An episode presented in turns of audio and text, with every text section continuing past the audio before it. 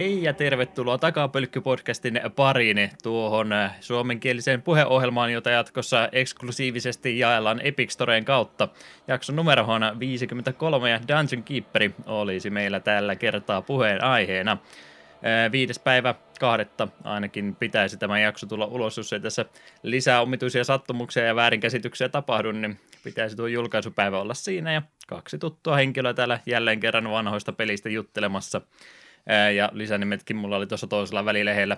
Juha Uhri Alttarin ylläpitäjä Lehtinen täällä päässä ja toisessa päässä Eetu Kidutuskammion ylikomentaja Hinkkanen. Nämä oli hyvät. Erittäin hyvät. Tämä on se viikon, mä käytän enemmän aikaa näiden lisänimien keksimisen kuin itse pelin pelaamisen. No ei nyt ihan, mutta liian paljon kuitenkin. Joo, maanantaina nauhoitellaan, sunnuntaina toinen luuli ensin, että piti ja sitten mä luulen, että maanantai puolen päivän aikaa, mutta ei tuli töissä. Miten, tämä on nyt ihan omituista. Kuka nyt maanantaina käy töissä? Niin, aika ikävästi olisi sattunut just niin kuin keskelle työpäivää tuo meidän nauhoitusajankohta. Hmm. Ehkä mä en noita viikonpäiviä sitten enää oikein hahmotakaan, kun töissä vähän milloin sattuu. Mm. Sitten ja. Sitä vaan aamulla niin kuin maanantaina kuue, puoli kuue aikaan, puoli seitsemän aikaa näppäilee muistinpano, että kai se ei tule 12 paikalla nauhoittamassa. Eihän se näin no. mennä normaali ihmisen. Joo, ei. Kuten näkyy, mulla oli sen verran kiire, siis sinulle näkyy, mulla on täällä vielä mun työvaatteetkin päälle, niitäkään kerennyt vielä vaihtaa ja. pois. Joo, ja majoneesia suupielessä, kun kauheat tota, tota, vegaaniateriat siellä vedetty kumminkin. Joo, se oli vegaaninen vegaaniateria. Hmm. No, jos se Yhdysvaltain presidentille kelpaa, niin luulisi sullekin kelpaa. Ei ollut mäkkäriä sentään. Ne. Jotain paljon parempaa. Matkan varrella tuossa sattuu olemaan bensasemissa rollsi. Mm. Ei en ole, ole ikinä ennen rollista käynyt ruokaa, mutta tänään nyt haettiin. Ei ole pur- öö, Burger Kingi tainnut vielä noin Itä- Itä-Suomeen asti päästä. Äpäpä, täällä on kyllä keskustassa Burger King. No, on se sen verran sitten laajentanut toimintaansa. No. Joskin minun täytyy sanoa, että en kyllä melkein sitä oikeastaan käyn Mäkkärissä kuin Burger Kingissä. Eh, eh, eh. Suomessa tuota valikoimaa ihan niin hirveästi ei ole valitettavasti. Ehkä pitäisi oma burgeriketju pistää pysty. No ei, näitä huonoja ideoita ennenkin tullut. Tämä on, tämä on niin huono, että ei, ei jäädä edes keskustelemaan siitä. Puhutaan peleistä mieluummin. Onko sä ehtinyt pelaamaan jotain, tai saat kyllä muustakin kertoa. Pulkkamäessä varmaan käyty ja kaikkia no muuta kyllä... lumiriemupitoa tässä kumminkin vietetty. Kyllä siinä 30 asteen pakkasella, kun tuolla postia jakaa, niin siinä on ihan tarpeeksi lumiriemua, että vähän jäänyt muut. Luistelemassa käytiin tuossa muutama viikko takaperi. Hmm. En ole luistellut sitten yläasteen. Ei, alaasteen. Mielestäni, ei kun voisinkohan me yläasteella kertaalleen luistellut. No, Yllättävän usein ne yläasteella vielä aina, pakotti. No kun yläasteella niin kyllä mulla on semmoinen mielikuva, että korkeintaan kerran on käynyt luistelmassa sinä aikana, ja sitten ne aina luistimet unohtui, vähän niin kuin suksetkin. Se on jännä, miten se muisteli niin huono sulle yläasteikäisenä. Hmm. Mutta joo, tuli huomattu, että kyllähän se luistelu jossain lihasmuissa vielä on, ja se on ihan kivaa, kun siihen ei niin kuin liity koulun pakotettu liikunnan tunti retkiluistelu olisi varmaan hauska, jos olisi vain noita aurattuja teitä sitten vähän, tai tota, tota, luistelureittejä, joissa avattu tässä lähiseudulla, mutta vähän huonosti täällä päässä. Savonlinnassa olisi silloin aikana ollut, mutta ei hyödynnetty. Ei hyödynnetty, ei. Hmm. Muutetaan takaisin. Joo, virheistä oppii. Tarve, ei varmaan keneltäkään lupaa tarvitse kysyä, että voi vaan muuttaa sinne takaisin. Tilaa luulisi nyt olevan, kun sieltä niin paljon porukkaa lähtenyt pois. Se on kyllähän totta. Ja kyllä me odotellaan siinä iässä, sovitaan sinne muiden eläkeläisten joukkoon. Joo, kyllä. Mutta joo, unohdetaanpa talviurheilu hetkeksi ja keskitytään vähän videopeleihin. Täällä on listalla kaksi tuttua peliä. Vesperia jatkuu, siinä on joku 20 jotain tuntia sisällä ja edelleen kovasti tykkään ja kyllä me helposti näen, minkä takia tuo niin monen ihmisen listalla on parhain, parhaimpien Talesien niin kuin listan yläpäässä. Kyllä me väittäisin, että tuo minunkin listalla tällä hetkellä pyörii siellä jossain top kolmessa. Vähän vaikea tarkalleen sanoa, että miten se sijoittuu Gracesin ja Symfonian kanssa, mutta kai, siellä ne kaikki kolme on. Mitä ha. enemmän noita Tales of-pelejä pelaan, sitä hankalampi niitä järjestykseen laittaa. Erot on mm. kumminkin aika pieni. Niin, no, mutta me sanoisin, että nämä vähän, vähän vanhemmat on kuitenkin sillä paremmasta päästä. Ne uudet tosiaan työntää niitä mekaniikkaa vähän liikaa, niin kuin me viimeksi puhuttiin. Hmm. Ihan vielä, kun mä tykkään sua keskeytellä jatkuvasti, niin tota, Pleikkari ykkösen aika ainakin yksi tuli. Oliko se enemmänkin? Onko se sulla yhtään tuttuja? oliko se Tales of Destiny vai mikä, kun meistä joskus Tales-sarjan listaa katoin, niin siellä se on just siltä ajalta on ne, mitä me itse en ole juurikaan päässyt pelaamaan. Mm. Mä aika varma, että Destiny olisi Pleikkari ykkösen. Joo, mun mielestä oli Destiny ja sitten oli Destiny 2, mutta se oli Japanissa olla ihan toisella nimellä. Joo, sitten niitä oli vielä joku Tales of Legaia taisi olla kanssa joku, ja onhan, olihan niitä Tales of Hearts on vissiin Vitalle. Joo, hmm. kuitenkin on. Niitä on vähän tota, turhan paljon. Niin, just itse haluaisin just sitä fantasiaa ja tota symfonia välistä vähän paremmin tutustua, kun silloin ei ollut vielä ihan niin, tota, yhdellä ja samalla pelienginellä niitä kaikkia pelejä tehty. Ei. Sen me kuitenkin Vesperistä haluan sanoa, että tosiaan me hahmoista tykkään tosi paljon noin jotenkin. Kaikki siinä hahmokartissa tuntuu semmoista mieleenpainuvilta ja mukavilta. Ja sitten tuossa on kyllä yksi jännä mekaniikka, en tiedä oliko se siinä alkuperäisversiossa, vaan se pelkästään tuossa niin sanotussa parannussa versiossa, secret missionit. Jokaisessa bossissa on joku ehto, jonka jos täytät, niin se droppaa jonkun harvinaisemman esineen. Mutta peli ei vaan kerro sinulle, että mikä se missioni on. Se vaan ekan pomotaistelun jälkeen taisi vaan sanoa, että hei, tiesitkö, tehdään tämmöisiä secret missioneja. Hmm. Mutta se ei taistelun aikana kerro yhtään, mikä se ehto on, mutta kun se täyttyy, niin sitten tulee vaan, että secret mission completed. Sen verran aikaa kyllä on nyt, nyt en uskalla ihan väittää puoleen tai toiseen, että oliko Joo. siinä.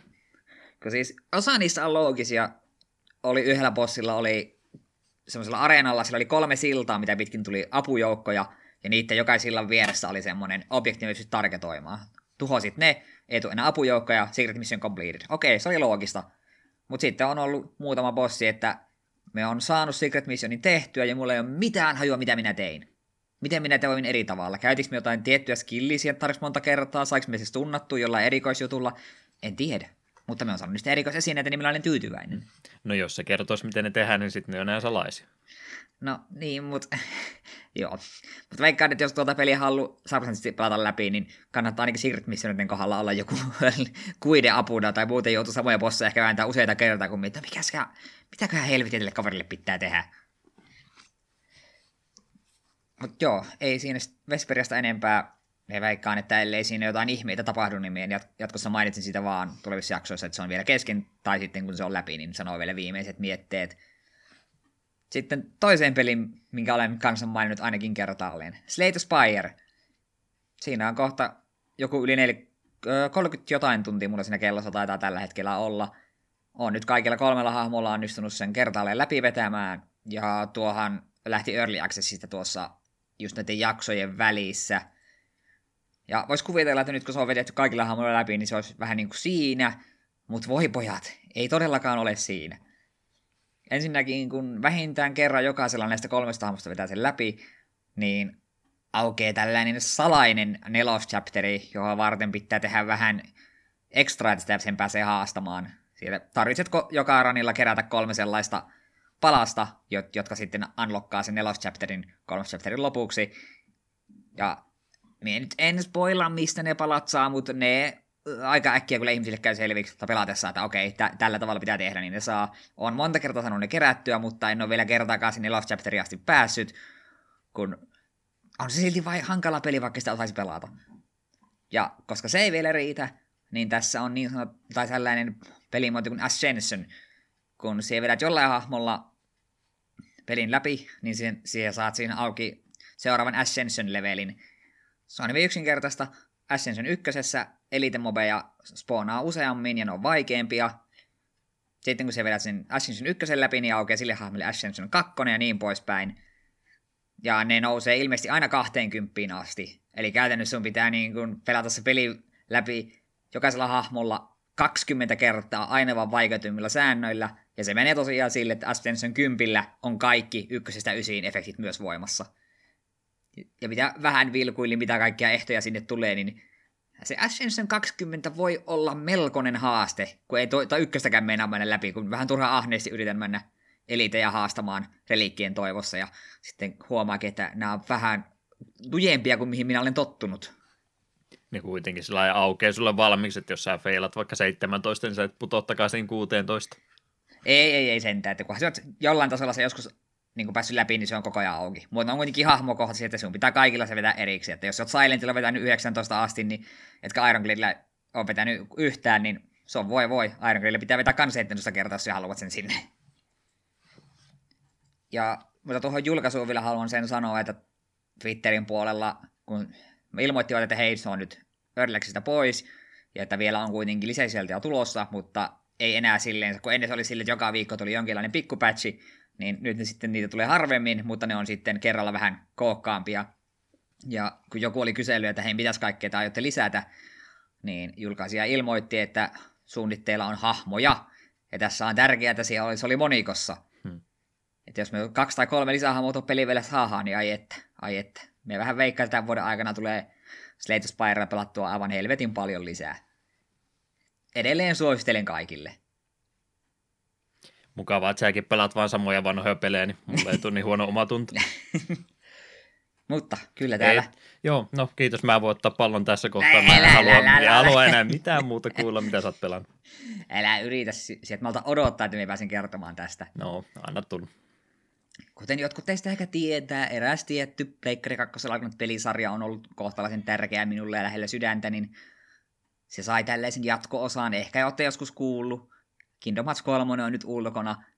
En myös se ehkä kymmenisen tuntia vasta kerennyt pelata, ja kyllähän se hyvältä tuntuu. Se, se, on, se on Kingdom Heartsia lisää. Se on aivan helvetin nätti Pleikkari nelosella. Ai, että sitä on kiva pelata. Mutta tuo ei, ei ehkä ole kaiken odotuksen arvoinen siinä mielessä, että mitä 13 vuotta, kun ollaan odotettu Kingdom Hearts 2. Hmm. Niin onhan siinä itsekin ehkä vähän ikään saanut lisää näkkiä asioita eri tavalla, mutta jotenkin kyllä tuntuu tuossa kolmosen kohdalla, että ainakin pelimekaniikkojen osalta niin ollaan ehkä innostuttu vähän liikaa. Kun taisteluissa nimittäin tuntuu välillä siltä, että sulla on loppujen lopuksi aika vähän aikaa, milloin se ihan vaan perinteisesti taistelet, koska tuossa on aivan järkyttävä määrä kaikenlaista ekstra tilpehööriä. Kun okei, okay, sulla on sun perushyökkäykset ja magicit, ok. Sitten sulla on tämmönen kuin shotlock, mikä, tutust, mikä tuli tuossa Birth by Sleepissä, ja se pystyt hetken aikaa niin first person tarkoittamaan vihollisia ja sitten päästämään sellaisen niin, erikoishyökkäyksen. Ja jos se ei tarkoita tarpeeksi monta kertaa, niin se tekee sen vielä vahvemman. Okei, tämä on ihan loogista vielä. Sitten jos se käytät perusiskuja tai spellejä tarjosi paljon, jos niin putkee, niin sun öö, tuo, tuon, tuon komentojen yläpuolella täytyy sellainen mittari, ja se sitten mahdollistaa sen erikois, erikoishyökkäysten käytön ja väliaikaisesti ottamaan jonkinlaisen toisen formin, jonka aikana sulla on erilaiset öö, nuo, nuo peruskompot ja myös kompofinisherit. Okei, tää, tääkin on vielä ihan ok. Sitten sun nämä kaverit aina silloin tällöin mahdollista se yhteishyökkäyksiä. Tästä löytyy muun muassa varsin hauska video, kun Hessun ensimmäinen erikoishyökkäys on, että molemmat hyppää ilmaa ja soraattaa Hessusta kiinni ja viskaa sen maahan. Ja sitten... ja olet... se oli se yksi video, missä se, että vihdoin viimein pääsee Hessu heittää helvettiin tästä. Kyllä, se oli aika vailio. Mutta ni, niitä on joka hahmolla, niitä on muutama.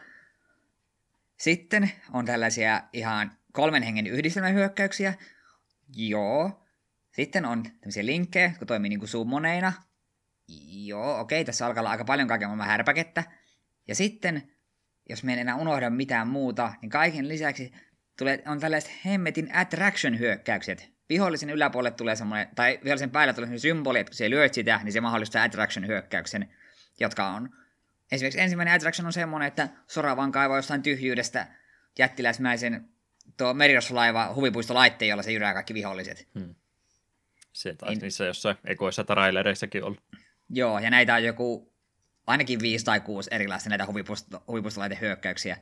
Ja kun nämä kaikki heittää samaa soppaa, niin se oikeasti tuntuu siltä, että sulla on koko ajan neljä tai viisi jotain erikoisyhteissuperhyökkäystä tarjolla. Niin totta kai ne tekee paljon damagea, ja silleen se on hyviä, mutta kun me haluaisin välillä vaan hakata sille mun helvetin avaimella niitä vihollisia. Hmm. Ja tuosta monet muutkin kritisoineet, että ehkä on vähän nyt liikaa laitettu lusikoita samaa soppaa. Ja me aloitin ton pelin niin kuin vaikeimmalla vaikeusasteella Proudilla, koska me järkeilin, että ei mun enää aikaa palata pelejä uudelleen läpi. Mä oon Kingdom Hearts sen verran paljon, että hypätään suoraan Proudin, kun mä ykkös- ja kakkosinkin vetänyt Proudilla monet kerrat ja niin poispäin. Ja emme ole tuon kymmenen tunnin aikana kuollut kuin yhden kerran. Ja sekin oli bossia vasta, ja silloinkin olin röyhkeästi vaan ajatellut, kun oli aikaisessa se peli, että äh, emme mitään potioneita laita mun inventaarioon. Koska Aku kuitenkin hiilaa suhteellisen usein, mutta sitten tuli bossia vastaan tilanne, missä Aku ei ollut käytettävissä, niin sitten otin vähän turpaan. Mutta sitten heitin parit potionit ennen uusinta yritystä ja sitten se meni helposti. Ja sen jälkeen me en ole ollut lähelläkään kuolemaa. Niin se tuntuu vähän siltä, että turhan helppo niin kuin kaikkien noiden härpäkkäiden lisäksi, niin minä olen hyvin tyytyväinen siihen, että en aloittanut no, standard-vaikeusasteella. Olisi varmaan voinut vaan käydä nukkumaan kesken taisteluiden. Mm. Mutta on mulle siis edelleen tuota kiva pelata. Se pelaaminen on hauskaa. Se vaan toivoista siinä ei ole ihan niin paljon härpäkkeitä. Ja ehkä se iso juttu tuossa, mikä on jokaisen meidän Kingdom Hearts-fanin pitäisi vaan myöntää, että onhan tuon pelisarjan tarina aivan uskomatonta soopaa välillä. Mm. Myönnät vihdoin. No kyllä se on pakko myöntää. Se, äh, Sterlingillä oli hyvä video Kingdom Heartsiin liittyen. Sillä oli paljon pointtia. Työlin tarina voi tiivistää siihen, kun toistelee vaan sanoja Heart ja Darkness viisi minuuttia putkeen vuorotellen, niin siinä on pelin tarina sille lyhyesti. Mm. Ja mulla itsellä tuli semmoinen aha-elämys niin kuin pelatessa. Kyllä oli Sterlingin videolle naureen, se on tuossa on pointtia.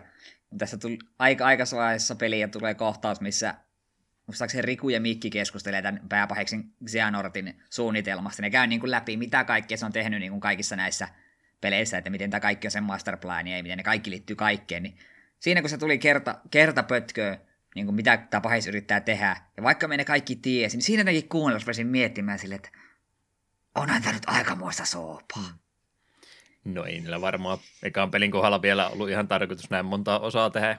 Joo. Miettiä koko tarinaa niin kaarta tässä vaiheessa. Jep, ja se on tuon pelin kohdalla vähän surullista, että jos on vain ykkösen ja kakkosen pelannut, niin kyllä sitä aika eksyksissä on. Me on pelannut kuitenkin sarjan kaikki pelit ja on aika pitkälti kärryillä tarinassa, niin silti välillä tulee semmoisia hetkiä, että ei, ei mi, miksi? miksi? Miksi tämä menee näin? Ja mi, miksi pitää olla pelisarja, missä sinun pitää omistaa joku viisi eri konsolia, että voit kokea koko tarina. No okei, nykyään riittää Pleikkari nelonen, koska on se story so far kokoelma. Hmm. Mutta niin oikeasti. Ja selvästikin tekijät on että tarina on todella mielenkiintoinen ja hyvä, koska välivideotussa pelissä on kanssa aivan hirvittävä määrä. Menin ensimmäisen maailman ekan boss, tai ensimmäisen maailman tämän viimeisen bossin, että mä niin seuraavan maailmaan, niin me ajattelin, että no, vedän nämä bossit tässä illalla läpi ja sitten tallenna ja sitten rupeaa jotain muuta tekemään. Me sain seuraavan kerran mahdollisuuden tallentaa ihan tallennuspistoksessa puolen tunnin päästä. Aivan loppumaton määrä vaan välivideo välivideo perään. Välillä se pieniä hetkiä, että pitää tehdä jotain muuta. Ja joo, pelissä on autosave, mä voisin lopettaa semmosia. Mutta kun me lopetan pelisession, niin mä haluan lopettaa sen tallennuspisteelle, missä minä olen itse painanut sitä savenappia. En tiedä miksi, mutta mulla vas... Mä en luota autosaveen yhtään, jos minun pitäisi niin minun progressi antaa sille. Ei kannata autosaveen kyllä ikinä luottaa. Niin, ja se, emme tietenkään että olisi voinut skipata niitä välivideoita, koska siinä tuli kuitenkin juttuja, mitä en vielä tiennyt ja tälleen, mutta oli vähän, että ei nyt oikeasti, me halusin vaan tallentaa ja mennä nukkumaan. Mm. Ja mitä on kuullut, niin ei tuo välivideoiden määrä ainakaan tule vähenemään loppua kohden. Interaktiivinen elokuva siis. Mm, kutakuinkin. Joo, siitä taistelusysteemin monipuolisuudesta niin, tai monimutkaisuudesta, niin sä siis haluat vaan sanoa, että olisipa mieluummin vuoropohjainen ja sitten semmoisia ajoituslyöntiä, niin kuin kaikissa Game of the Year-tasoisissa peleissä on. Niin. Ei käy. Ei käy. Mutta Kingdom Hearts 2 tai Birth by Sleep, niissä on niin ollut se parhaat combat-mekaniikat. Niissä on ollut sopivasti juttuja ilman, että se on mennyt liian tuommoiseksi vähän väliä tuntuu, että taistelu keskeytyy siihen, että minun pitää painaa X, X että se hemmetin merirossolaiva heilattaa aaltoja vähän enemmän. Hmm. Ja mä olin itse asiassa just niitä attraction hyökkäyksiä vähän välttelemään, että ei me halua taas, tuolla joku kolme vihollista sillä areenalla, että ei, ei en, en suostu tuijottamaan tuota hemmetin vuoristorataa. Vähän overkillin puolelle menee muuten. Joo, ja kun kaikki muut voi jollain tavalla niin kuin selit, selittää sille siinä pelin omassa maailmassa, no totta kai se pystyy tekemään erikoishyökkäyksiä, mutta missä se vetää jonkun huvipuistolaitteen yhtäkkiä? Vasten, että sillä jotain tiettyä vihollista. Tässä on, logiikassa on jo niin aukko. No, jos tuon pelin sarjan äh, tarinaa haluat joskus vähän tarkemmin käydä läpi, niin voi kyllä tästä podcastista, ää, podcastista semmoinen 15 minuutin lohko ottaa ihan sitä varten. Kunhan sanot vaan etukäteen, niin mä käyn sitten kahvia keittämään tai jotain muuta siinä välissä, niin saat yksin puhua siitä sitten vähän tarkemmin. Kattokaa vaan se Sterlingin video, se käy siinä sen tarinan aika hyvin läpi. Se oli mainio pätkä. En tiedä, katoit sen en episodin. Joo, se, jakso, se oli musta viime viikon jakso, nimi taisi olla vaan, että Kingdom Hearts, Kingdom Hearts is stupid gibberish. Meidän ei ole limeellisiä, tää tulee provosoimaan paljon ihmisiä. Hmm. Mutta joo, siis kyllä mulle edelleen tuota pelatessa on ollut kivaa ja aion mielellään pelata se loppuun asti, mutta me on kuitenkin sen verran realisti, että me voin myöntää, että tuo pelisarja ei missään nimessä ole täydellinen. Ja jos tuo peli olisi tullut vaikka seitsemän vuotta aiemmin, vähän karastemmilla efekteillä, niin sitten nauttisin tuosta vielä vähän enemmän. Kerrankin niinpä. No, eihän ne yleensä paremmaksi siitä muutu, että ne noin kauan sitten kehityslimpossa pyöri. Mm. Tätä, no, saa, saatiin kuitenkin tarina nyt ilmeisesti kuitenkin loppuu semmoiseen paikkaan, että okei, tali tässä. Ei, ei, ei tule mitään nyt, että ahaa, kaiken takana sittenkin tämä heppu, ja nyt otankin ne matsin 30 vuotta. Niinhän sä luulet, mutta rahaa se taas määrä. Me, me on toiveikas, me on vältellyt spoilereita hyvin voimakkaasti. Mutta joo, me, enköhän me tuossa tulevaisuudessa ei jotain tuu höpöttelemään. Vielä pisemmän kaavan mukaan. Ehkä. Hmm. Mutta joo, heitetäänpä pallo Juhalle. Mitä sinä olet pelaillut? Joo, no mulla oli vähän sama kuin Etullakin niitä samoja vanhoja. Lodia mä siis Legend of Dragoonia nyt sitä kakkoslevyä on tuossa pelannut pois, kirjoittanut muistiinpanoja. Tässä tosiaan helmikuussa sitten saadaan sekin nauhoiteltua pois. Voviin tuli isompi pätsi, uusi raidi ja muuta. Pelin alkuhan oli vähän tunkkainen ja monet sanoo, että surkein lisäri ikinä.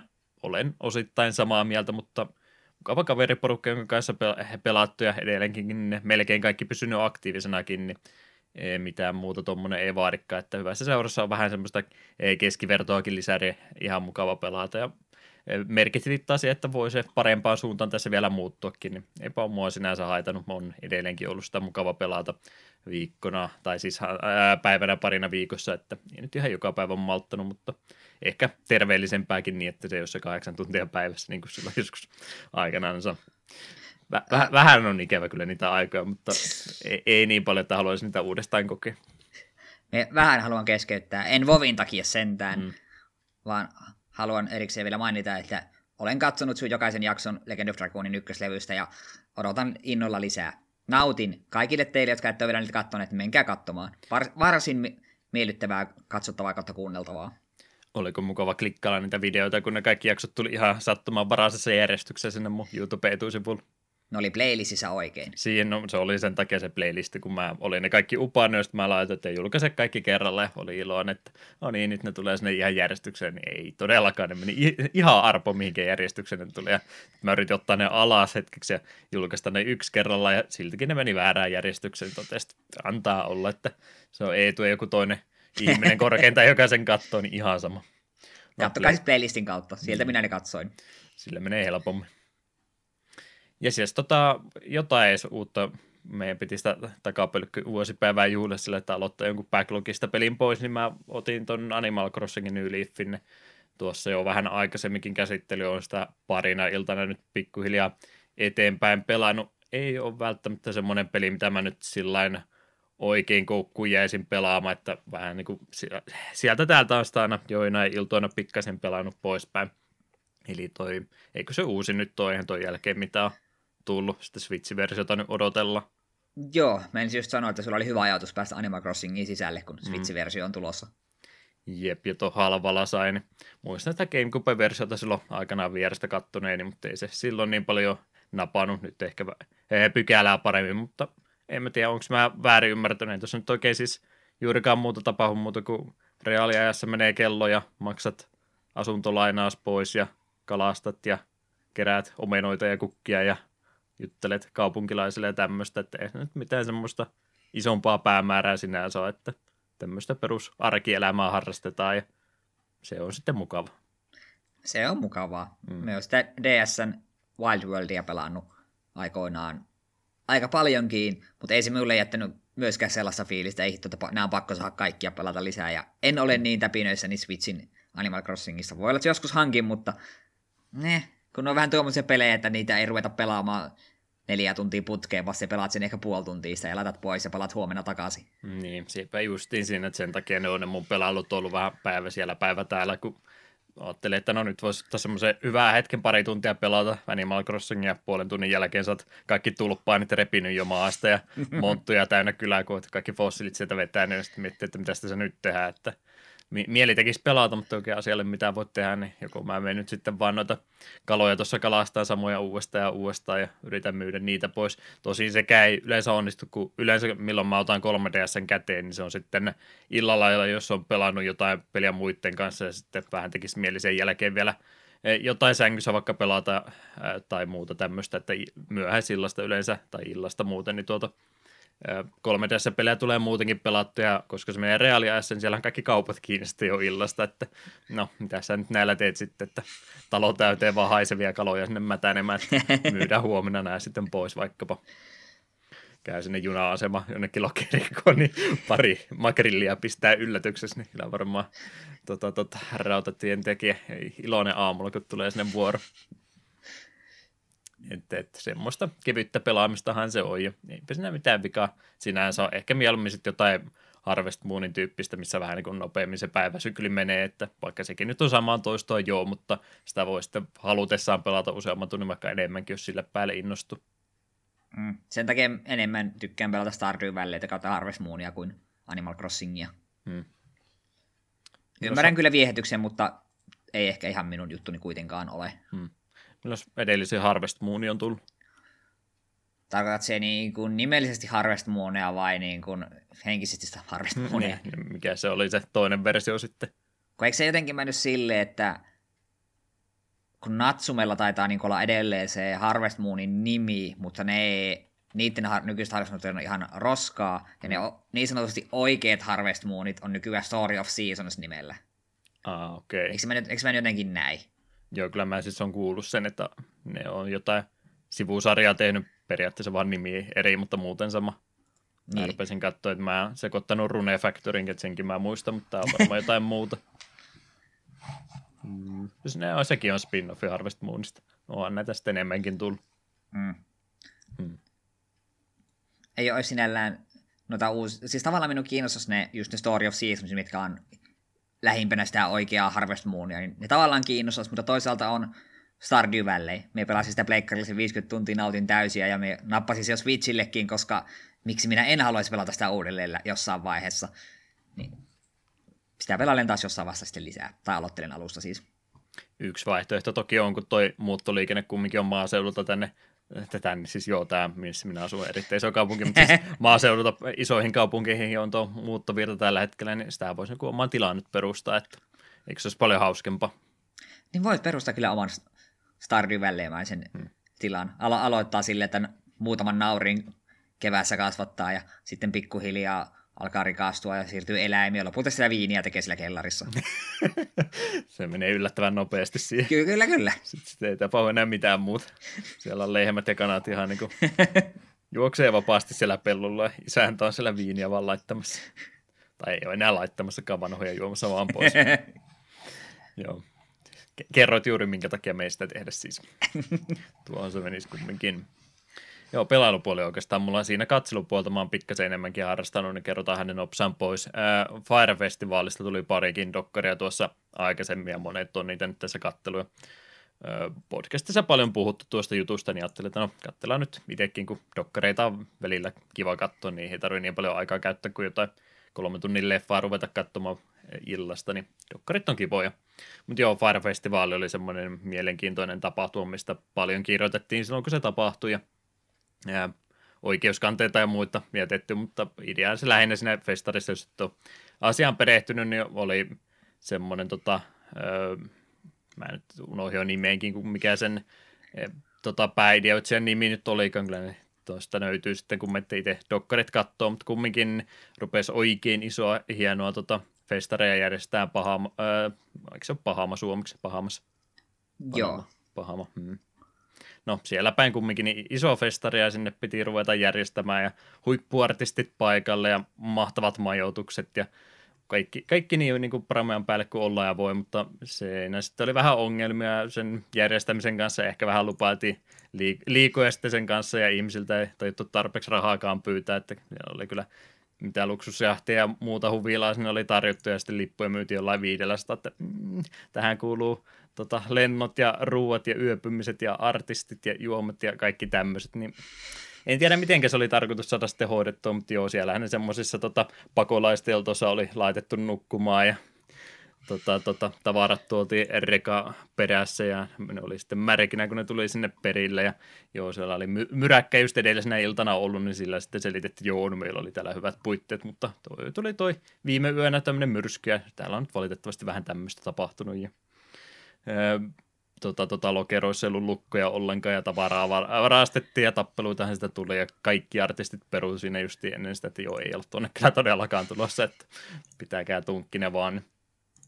Peruttiin sitten ekan päivän jälkeen nopeasti ja ei sitä ihmiset poiskaan sitten päässyt, kun kaikki yritti kerralla päästä sieltä pois ja paluulento, joka ei oikein ollut hyvin sitten suunniteltu, että kaiken kaikkiaan siis täydellinen katastrofi tuo oli ja kovat tappiot siitä tuli ja oikeuskanteet tuolla pyörinyt ja muuta, niin ihan mielenkiintoinen case study sitten muille ihmisille, että miten ei tosiaan festareita kannata järjestää.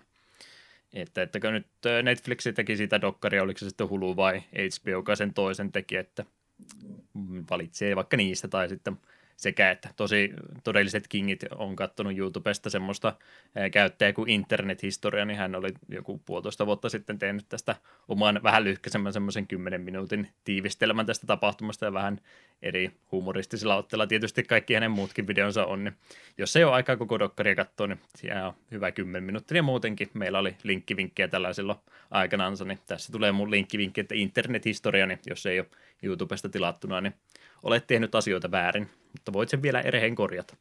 Hmm, pitääpä tutustua. Ja etenkin tuo Fire-festivaali kyllä kiinnostaa.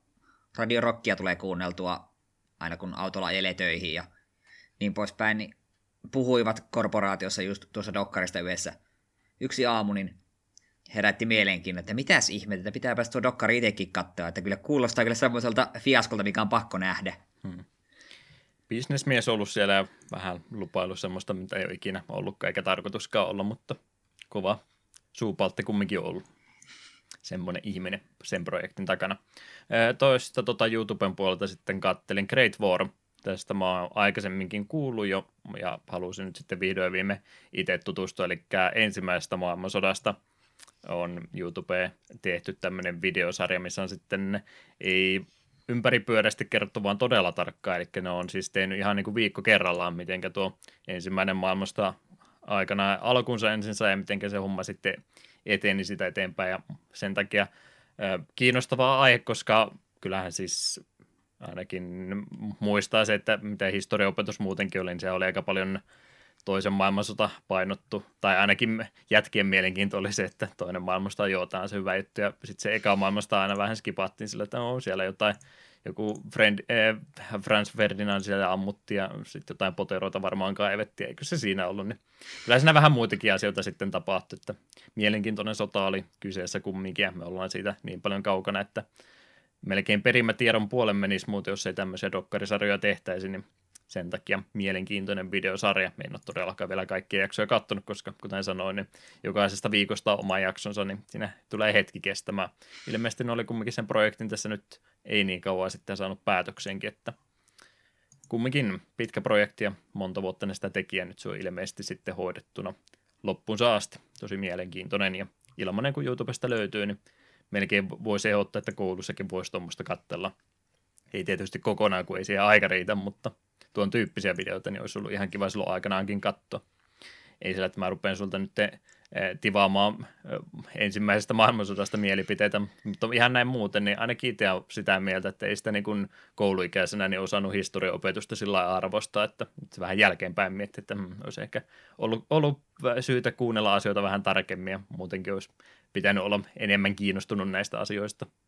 Niin se on vähän totta, kun itsellä oli ainakin se, että minua kiinnosti just niin kuin antiikin asiat, ja keskiaikana oli jänniä. Mm-hmm. Mutta sitten just eka maailmasta oli vähän semmoinen, äh, ei kiinnosta. Toka maailmasta oli taas kiinnostavaa, koska natsit ja Hitler ja Stalin ja niin poispäin, siellä oli kaikkea hirmu jännää. Ja sitten taas siitä eteenpäin, mitä lähemmäs tulee nykypäivä, niin se tylsimmäksi historia vaan kävi. Hmm. Niin, se on kyllä to- toisaalta se on sääli. Ja etenkin kyllä tuon ensimmäisen maailmansodan osalta, että minun su- lähi- tai suurimmat muistot ekasta maailmansodasta on Valiant Heartsin pohjalta. Kyllä, joo. Voisi olla, tai ainakin kuvittelisi, jos jossain tota yliopistolla ja muilla järjestettäisiin luentoja tai tämmöisiä iltamia, missä käydään sitten jotain tiettyjä historia-aineita, aiheita läpi, niin voisin kuvitella, että siellä olisi ihan paljon ihmisiä, jotka olisi mielen, ee, tota, kiinnostunut sitten tulemaan mm. paikan päälle kuulemaan näistä. kun joku ammattilainen niistä kertoo. Mitä muuta katsomista vielä? Tuossa Laser Time-podcasti, yksi suosikki podcastista, mitä mistään maailmasta löytyy, kaikista muistakin maailmasta. Kyllä mä oletan, että tuolla muualla, muuallakin on maailmoja, varmaan ne alienitkin podcastia tekee, niin tota, tota, ää, siinä puhuttiin tästä reilu kymmenisen vuotta sitten, kunhan tämä asia tapahtui, mutta näitä late night-ohjelmia, jutusteluohjelmia, mitä tuolla Jenkkien päässä oli, ja silloinhan siellä tapahtui se keissi, kun Konanin piti se, toi Leno silloin korvata, ja se sitten ei ehkä ihan suunnitelmien mukaan mennytkään, ja sinne tuli vähän riitasa lähtö sitten O'Brienille sieltä pois ja muuta, niin tosiaan tämän shown historiaa siinä puhuivat läpi, niin rupesin miettimään, että Konani oli kyllä silloin tota lukioaikaan, että joka päivä se uusina tuli siinä about neljän jälkeen, niin muistan melkein joka arkipäivä niitä sitten jaksoja kattoneen, niin sen kolme-neljä vuotta putkeen, ja muistan kyllä, että Conan O'Brienin huumorin tyylistä tykkäsin kovastikin, ja nyt vaan todennut, että no eipä kun ei siis TVtä tuu sillä enää katsottua, niin ei ole sitten Conaninkaan tullut törmättyä, niin rupesin sitten tutkimaan, mitä tuolla Netflixin puolella oli sitten näistä suosikeista, eli siis O'Brienista ja Leittermanista, niin siellä oli toi Conan O'Brienin matkailuohjelma ilman rajoja. Kuusi jaksoa oli tullut, eli vähän sama, samanlainen kuin muistat ehkä sen Suomi-jakson, mikä silloin aikanaan tuli.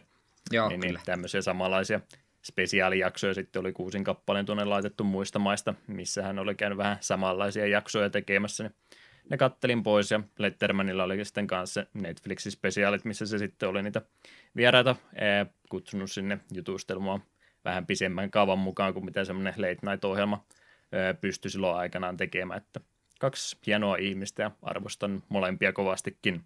Niistä piti kysyä, että katteliko sä näitä late night-ohjelmia ollenkaan missään vaiheessa? Öö, jossain vaiheessa on tullut uusintoja katsottua, mutta en kyllä osaa aika harukkaa sanoa, että milloin. Hmm. Et kumminkaan niin uskonnollisesti kattelu kuin minä. En, en kyllä niin kuin aina, kun mitä Konani on nähnyt, niin hauskana miehenä pitänyt, mutta ei, ei ollut semmoinen, että pakko nähdä. Hmm. Joo, täytyy etsiä, onko sitä missään suoratoistopalvelussa sitä ää, dokumenttia siitä just kun Konani pakotettiin sieltä sitten Tonight Showsta, kun se nyt oli se show, mistä se pois lähti, niin siinä oli sitten se aika, kun Konanilla ei, ää, ei annettu tehdä mitään, mitään uutta ohjelmaa missään muussa kanavassa, niin sillä oli sitten sitä stand-up-kiertuetta ja muuta projektia, niin siitä ajalta tuli se yksi dokkari, minkä muistan kattoneen, niin täytyy katsoa, että mistä se löytyisi. Niin löytyisi vielä, niin mä kattelisin mielellään se uudestaankin. Mutta semmoisia nyt tuossa ainakin. Wrestlingihän tuossa myöskin tapahtui Royal Rumble viikonloppu ja NXT Takeoverit. Ei yllätyksiä, mutta viihdyttäviä showta molemmat oli kyseessä. Vähän wrestlingin kanssa ollut sillä, että en toki ole viime aikoina niin hirveästi jaksanut katsella. Tosin ehkä pitäisi ruveta katselemaan. Se nyt on kun, eh, koko maisema nyt ihan mielenkiintoinen, kun tosiaan VVE paljon porukkaa on menossa ja nyt Japanit edelleenkin tosi suosittua ja nyt on tosiaan se All Elite Wrestling myöskin siellä jossain vaiheessa alkuunsa saamassa, niin sinne on paljon ihmiset lähtenyt siirtyä ja isot rahoittajat siellä takana, että tulee todennäköisesti ihan mielenkiintoisen rosterin saamaan kasaan tässä vuoden aikana. Ja Ring of Honorikin sieltä vähän shake, shake tapahtunut, että uusia nimiä sinnekin otettu ja Impactiinkin jonkin verran porukkaa näyttää edelleenkin olevan kiinnostuneita menemään, niin ihan toinen kuin Eh, koko skaalalta niin tosi mielenkiintoinen hetki tällä hetkellä tuolla vapaa-painin maailmassa olisi valitettavasti katseltavaa vaan niin paljon, että ei yksi ihminen ikinä pysty kaikkia mahdollista seuraamaan. Mutta koitan vähän parantaa tapojani tässä vuoden aikana. Katsotaan, mitä siirtoja siellä sitten tämän vuoden aikana vielä tapahtuu. Katselua kumminkin. Enemmän kuin pelaamista. Tällä kertaa itselläni ainakin. Olisiko siinä alkuhypinet? Joo, eiköhän tuossa ollut ihan hyvä määrä höpinää. Hmm päästään illassa eteenpäin, niin Dungeon Keeperin pari kappaletta soi tähän näin toi alkutunnari jatkuu ilmeisesti tässä kohtaa. Mä en se tulta lupia kysynyt, että mitä kappaleita otetaan. Tässä pelissä on kuusi kappaletta yhteensä, niin ne menee just näppärästi kaksi joka tauolle, niin on hyvin jaoteltu, eikä tarvita Eetun mielipiteitä ollenkaan. Dungeon Keeperin tunnari ja Snuggle musiikit tässä kohtaa, niin siirrytään sitten uutisotsikoihin.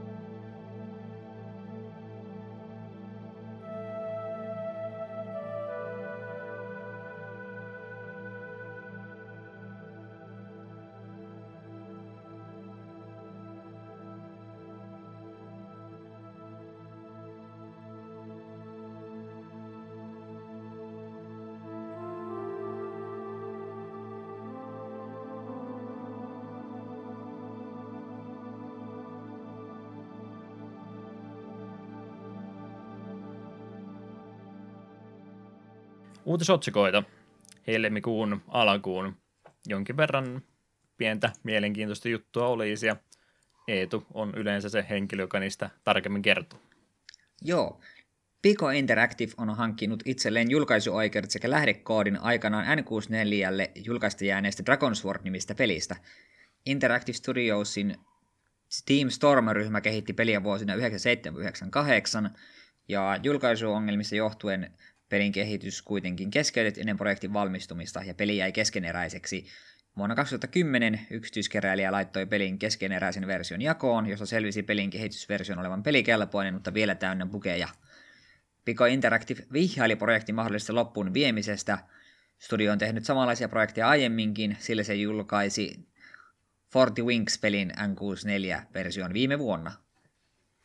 Forty Wings tosiaan Pleikkari ykköselle julkaistu semmoinen 3D-tasohyppelypeli, mikä sille tosiaan tuli ja 64 se piti tulla, mutta ei sitten arvostelukopioita enempää, niin niitä maailmalle päätynyt. Tämmöinen nippelitieto tähän väliin silloin, kun mun piti takapölkkyä tehdä blogin muodossa, niin Wings oli se yksi arvostelu, minkä mä olin kirjoittanut, mutta enpä julkaissut koskaan. Se jääkö niin kuin mysteeriksi. Paitsi joku porukka ostaa sen oikeudet joskus ja julkaisee se remasteroituna. Vaikkapa. No sen verran mä voisin puolata, että ei ole kovinkaan hyvä peli kyseessä. Okei. okay. Mut joo, muista tämä uutinen on itse varsin mielenkiintoinen. En muista ikinä Dragon's Warista kuulleeni, mutta muista tuommoiset on aina hienoja asioita, jos kaivetaan menneisyydessä keskeräinen peli ja työnnetään se hmm. sitten vielä nykypäivänä ulos. Joo, tässä aikaisemminkin nyt meidän parin vuoden aikana, kun ollaan podcastia tehty, niin tässäkin välissä niitä tapahtumia on ollut, kun sieltä jotain arkistoista napattu ja sitten pistetty julkaisumuotoon se, mutta tämä nimenomaan, että niin keskeneräinen vielä ja sitten joku studio haluaa tehdä sen loppuun, niin se on ehkä vähän harvinaisempi projekti. En tiedä, miten toi käytännössä onnistuu, kumminkin tuo pelin kehitys on varmastikin jo tässä 20 vuoden jälkeen muuttunut niin kovasti, että miten se olisi mahdollistakaan enää lähteä toisen lähdekoodia tässä kohtaa sorkkimaan ja toivot että tästä vielä jotain pelikelpoista saada aikaiseksi. Luulisin, että siellä korttipakka sitten lakoaisi aika nopsaan, kun sä yrität mennä yhtään mitään muuttaa siellä. Se on kyllä toisaalta totta. Kunnianhimoista. Hmm. Saa nähdä, seurataan, onnistuuko tämä projekti sitten. Kyllä, mutta miten me tuon kanssa tehdään, voidaanko me ottaa sitä peli aiheeksi, kun se on alun perin ollut tarkoitus olla 98, mutta se julkaistaan 2019 kenties. Ei kelpaa, kun se on niin. li- lisätty juttu, remasterin versio. niin totta. No ollaanhan me Kymmen... niitäkin vähän käyty läpi. Että... Kymmenen vuoden päässä sitten mm. puhutaan Dragon Swordista.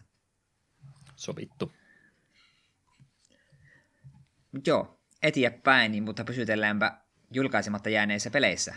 Nimittäin länsimaissa julkaisematta jääneitä pelejä lokalisoiva ja fyysisiä retropelejä tekevä Super Fighter-tiimin seuraava projekti on Vixen 357.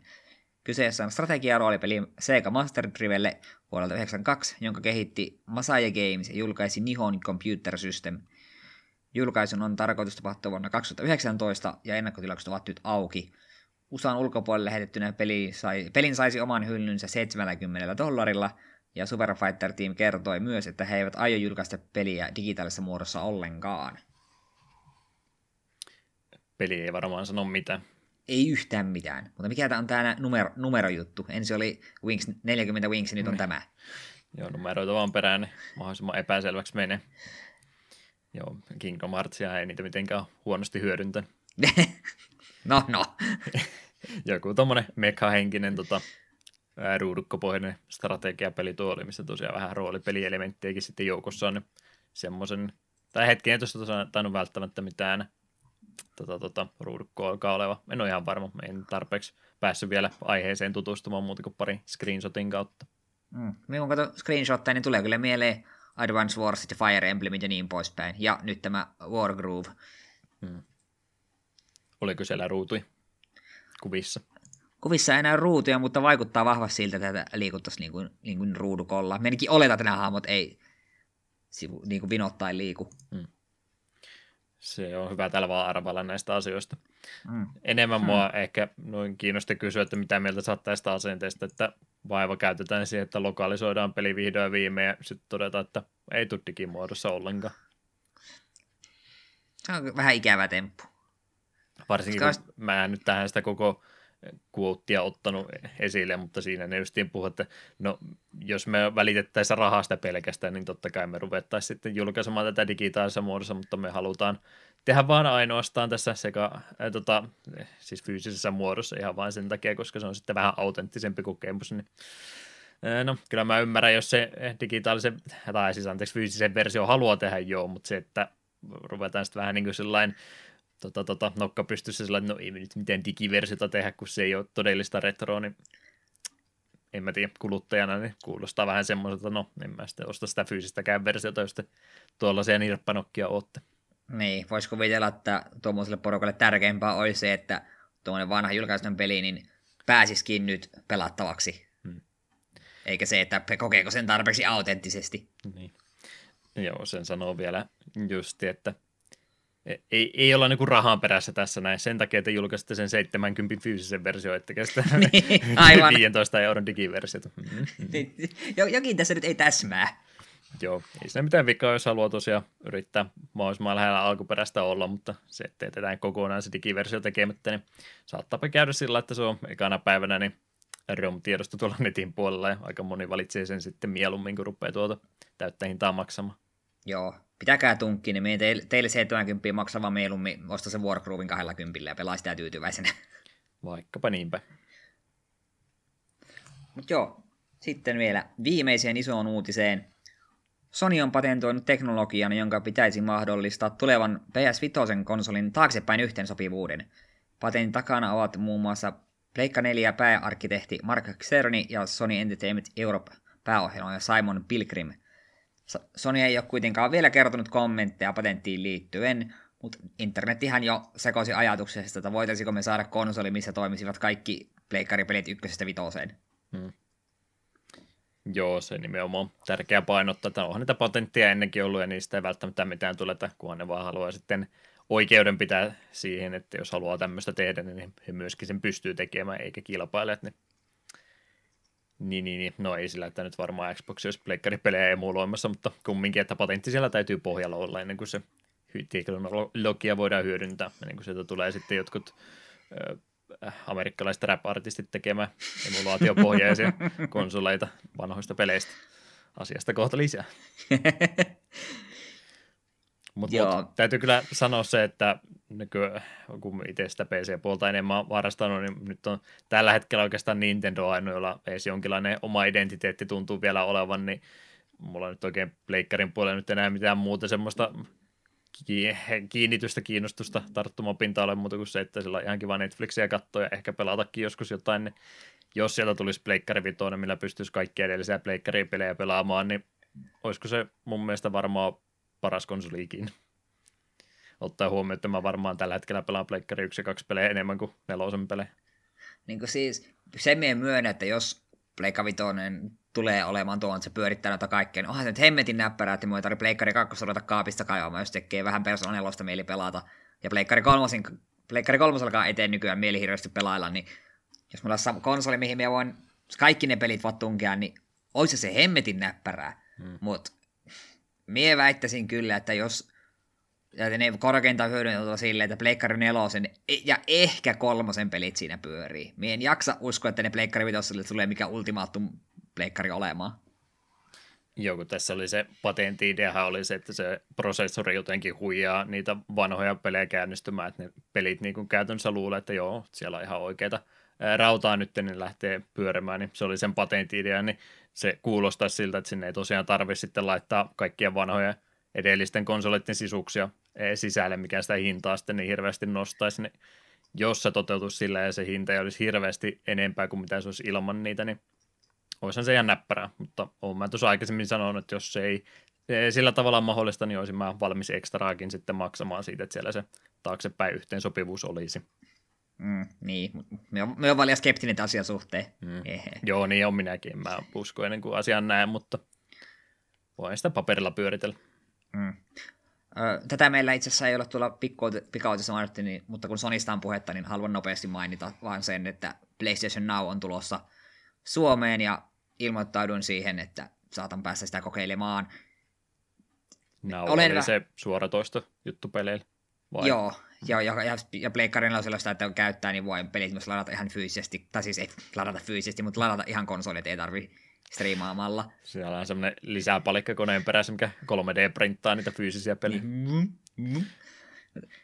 Me en kyllä ihan täysin varma vielä itse ole, että aionko meistä itse palvelussa kuitenkaan maksaa. Kyllä varmaan sitä kokeilen, joko tuon ka- ihme, siihen pystyy osallistumaan jotain kautta ja siitä pitäisi tulla lisää tietoa jossain vaiheessa, jos, jos pääset siihen niin sanottuun betaan tai tähän mukaan. Mutta sitten kun kattelin vähän hintoja, että sehän pyörii jossain satasessa vuodessa niin kuin dollareissa, hmm. niin kun me kattelin sitä pelikirjasta läpi, mitä esimerkiksi Amerikan puolella siinä on, niin onhan siellä paljon sellaista hyvää, ja eihän sitten nyt loppujen paljon jää per kuukausi ja per peli, jostain mietit sillä 600 peliä, mutta niistä 600 pelissä, jos me vuoden aikana pelaan kahta. Niin. Ja kilpailevia palveluita kumminkin on tälläkin hetkellä maksu olla, niin jossain vaiheessa se piste tulee, ettei niitä kaikkea voi yhtä aikaa maksaa. Niin, ja ainakin sitten se, että onko järkeä olla PlayStation Plussaa ja PlayStation Nauta yhtä aikaa. Että onko järkeä niistä olla kumpaakaan? Voisiko heittää pleikkari vaan ikkunasta, kun on pelannut Kingdom Heartsin läpi? En tiedä. Mm. Me rupean kyseenalaistamaan kaiken tässä. Kyllä se melkein saisi se plussa olla yhdessä sen nauhinnan kanssa. Kyllä yhdessä se on kyllä to- ihan... kuulostaa aika hurjalta. Mm. Mutta pitää katsoa. Voihan se olla, että kun nau tulee ja sitten me huomioon, että ei, totahan ihan paras idea ikinä ja mielellään me tästä maksan. Kyllä meistä ainakin kokeilen, mutta vielä olen vähän epävarma, tuleeko minusta mitään vakituista käyttäjää sille. Saapi nähdä. Jes, pikauutisia sitten. Mä oon jälleen kerran ahminut näitä itselleni. Anteeksi Eetu, mä tykkään Ei se mitään. pikauutisista niin hurjasti. Se, mitä me uhkailtiin muutamassa aikaisemmassa jaksossa, on nyt siis tapahtunut, eli viinkauppapaikka on lopullisesti suljettu. Ei tulla varmaan muistopuhe tässä valmiina. Anna tulla. En ole ikinä itse omistanut viitä, niin lepää rauhassa. Erittäin kevyet mullat. Kauppapaikan musiikki elää mielessämme ikuisesti. Mm. Siis kyllä me nyt tavallaan niin ymmärrän, että onhan se harmillista tuommoiset palvelut sulkeutuu, mutta kuinka moni ihminen voi nyt vakavissaan sanoa, että on esimerkiksi ihmisen vuoden aikana sitä vakituisesti käyttänyt? Hmm. Jos mulla olisi vii ollut, niin olisin mä sieltä varmasti jonkun lista itselleni kirjoittanut, että mitä mä haluan nyt käydä ostamassa pois, mutta kun ei ole, niin sitten ei ole. Hmm.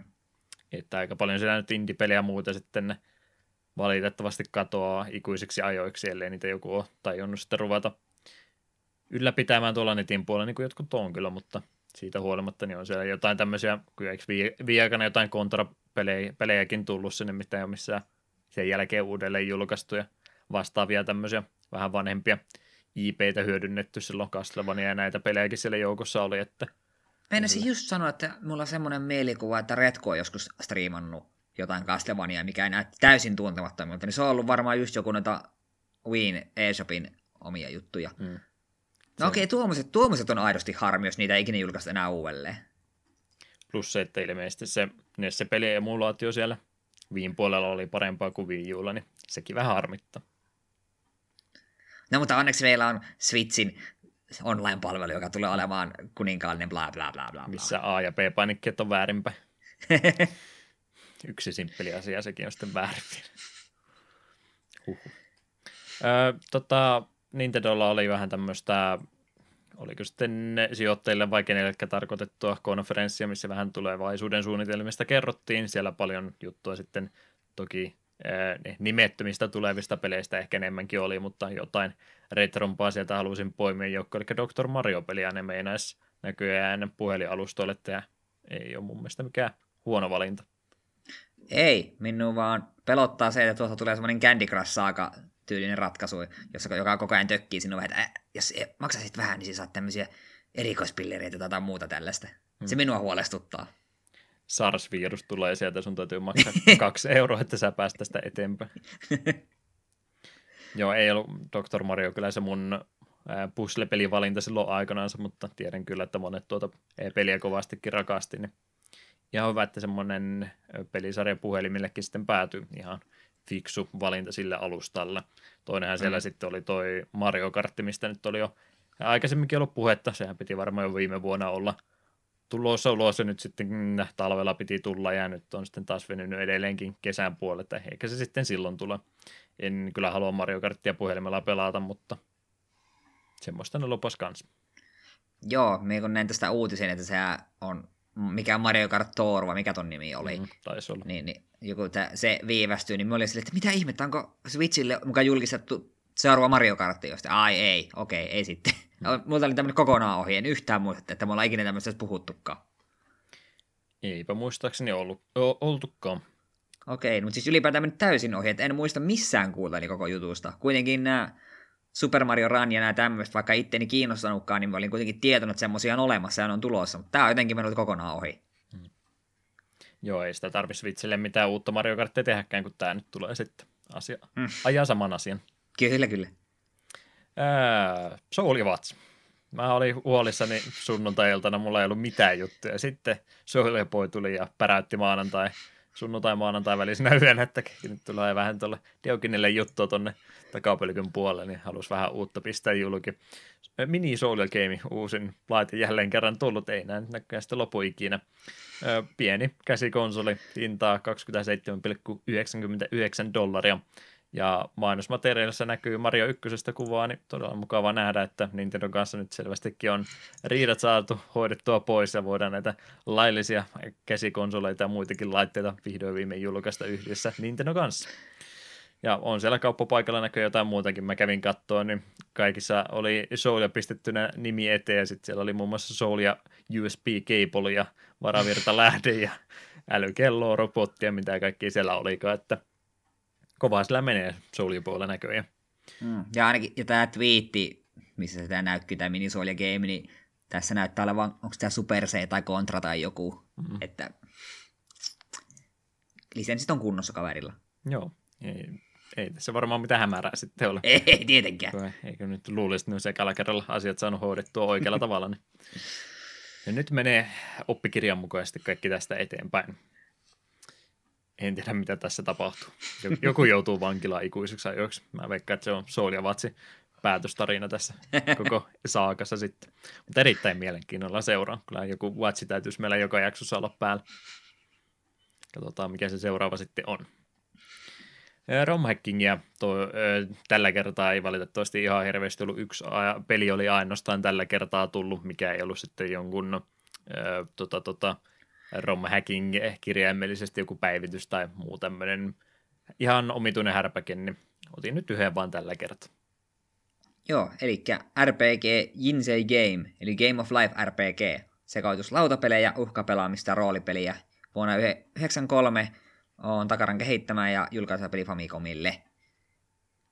Tiedätkö Eikö... yhtään, mikä tämä Game of Life on? Eikö se ole se laut- lautapeli, missä aloitetaan niin lapsesta yritetään päästä töihin tai jotain? Näin mä ainakin ymmärsin tämä, että se niin kuin koko ikäkaaren siinä käydään läpi se lautapeli aikana. Tämä vähän niin kuin mm. sitten videopelin muodossa se. Mutta kun mulla on semmoinen mielikuva, että mä oon joskus nähnyt, kun joku pelaa jotain niin kuin Game of Life peliä, joka just emuloi sitä niin lautapeliä. Mutta onko tämä sitten, jos tässä en tiedä, onko tässä joku erillinen? Joo, Vai onko siis tämä vaan... Tämä on vähän niin kuin tota, tota, Japanin kopio, eli ei ole lisenssistä maksettu mitään, että sama idea, mutta ei ole vaan samalla nimikkeellä sitten.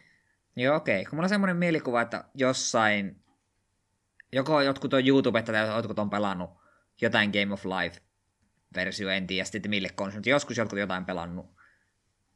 Niin, tästä joku oma, oma juttunsa. Tämä Famicomille se ei kyllä ollut, mitä minä olen nähnyt. Mulla on semmoinen niin hämärä mielikuva mielessäni, miltä se peli näytti. Mm-hmm. Ja Famicom-peliltä se ei näyttänyt. Varmaan on jotain virallisempaakin versiota siis olemassa. Näin, mä, niin, näin mulla olikin semmoinen mielikuva on. Mm. Se vielä haluan täällä podcastin puolella korjata, vaikka mä tuolla Discordissa asiassa mainitsinkin, mutta tosiaan viime jaksossa mainittiin, että tämä Tom-niminen kääntäjä, joka on noita Megamiten se pelejä muitakin vanhoja JRPG oli kääntänyt, niin hän oli silloin ilmoittanut, että ei, ei enää huvita enempää tehdä ja hän lopettaa hommansa. Korjattakoon nyt, että oli ilmeisesti hetkellinen, en tiedä oli masennushetki vai miksi voi sanoa, mutta kumminkin kertoi, että joo, ei, ei, ei, ei tehdä näin, jatketaan vaan normaalisti eteenpäin, että unohtakaa mitä sanoin. Olemme iloisia. Kiitos Tom. Mm. Tulemme puhumaan sinusta jatkossakin. Kyllä. Ja hän ei tiedä meidän olemassaoloa alkuunkaan. Älä tiedä, meidän uskollisin fani. Pidetään asiat tämmöisenä. Ruvetaan dissaamaan hänen käännöksensä kumminkin, sitten loppuu taas. Sitten se on kaikki meidän syytä. Jes, jes. Uutiset olisi varmaankin siinä, niin olisi sopiva hetki siirtyä tämän jakson pääaiheeseen, eli Dungeon Keeperi. Slayer ja Talon Sparrow nimiset kappaleet voitaisiin soittaa tässä kohtaa ja siirrytään sitten tosiaan jakson järjestyksessä eteenpäin.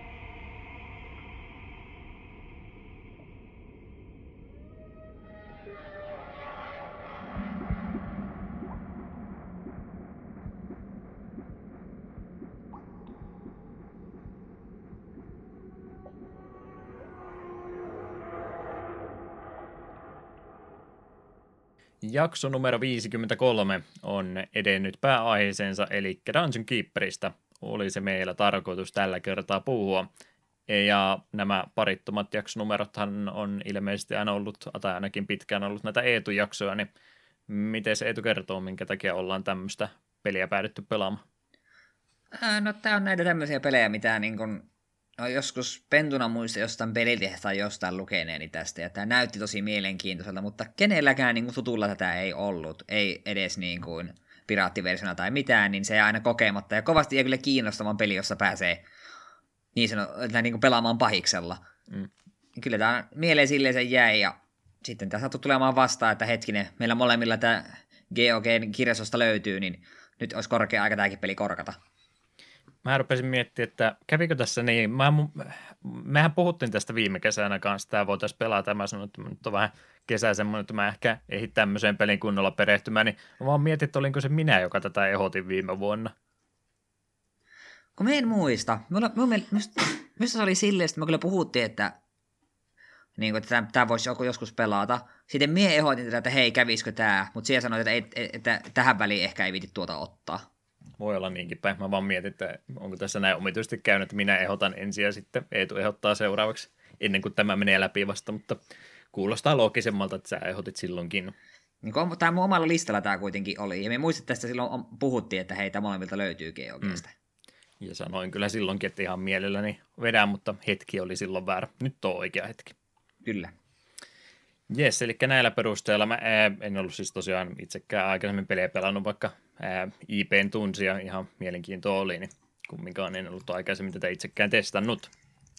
Eli kerrotaan vähän ta- taustatietoa pelistä. Kehittäjänä Bullfrog Productions Ltd. varmastikin monille PC-pelaajille tuttu tuolta 90-luvun puolta varsinkin. Ja tosiaan semmoinen firma kyseessä, 87 vuonna aikanaan perustettu ja 2001 vuoteen asti toiminut tämmöinen studio, jonka perustajana sitten olivat henkilöt nimeltä Peter Molyneux, varmaan myöskin ne tunnettu henkilö ja Les Edgar oli sitten hänen yhteistyökumppaninsa, eli kahden henkilön perustama yritys tällä kertaa kyseessä tarinan mukaan ilmeisesti.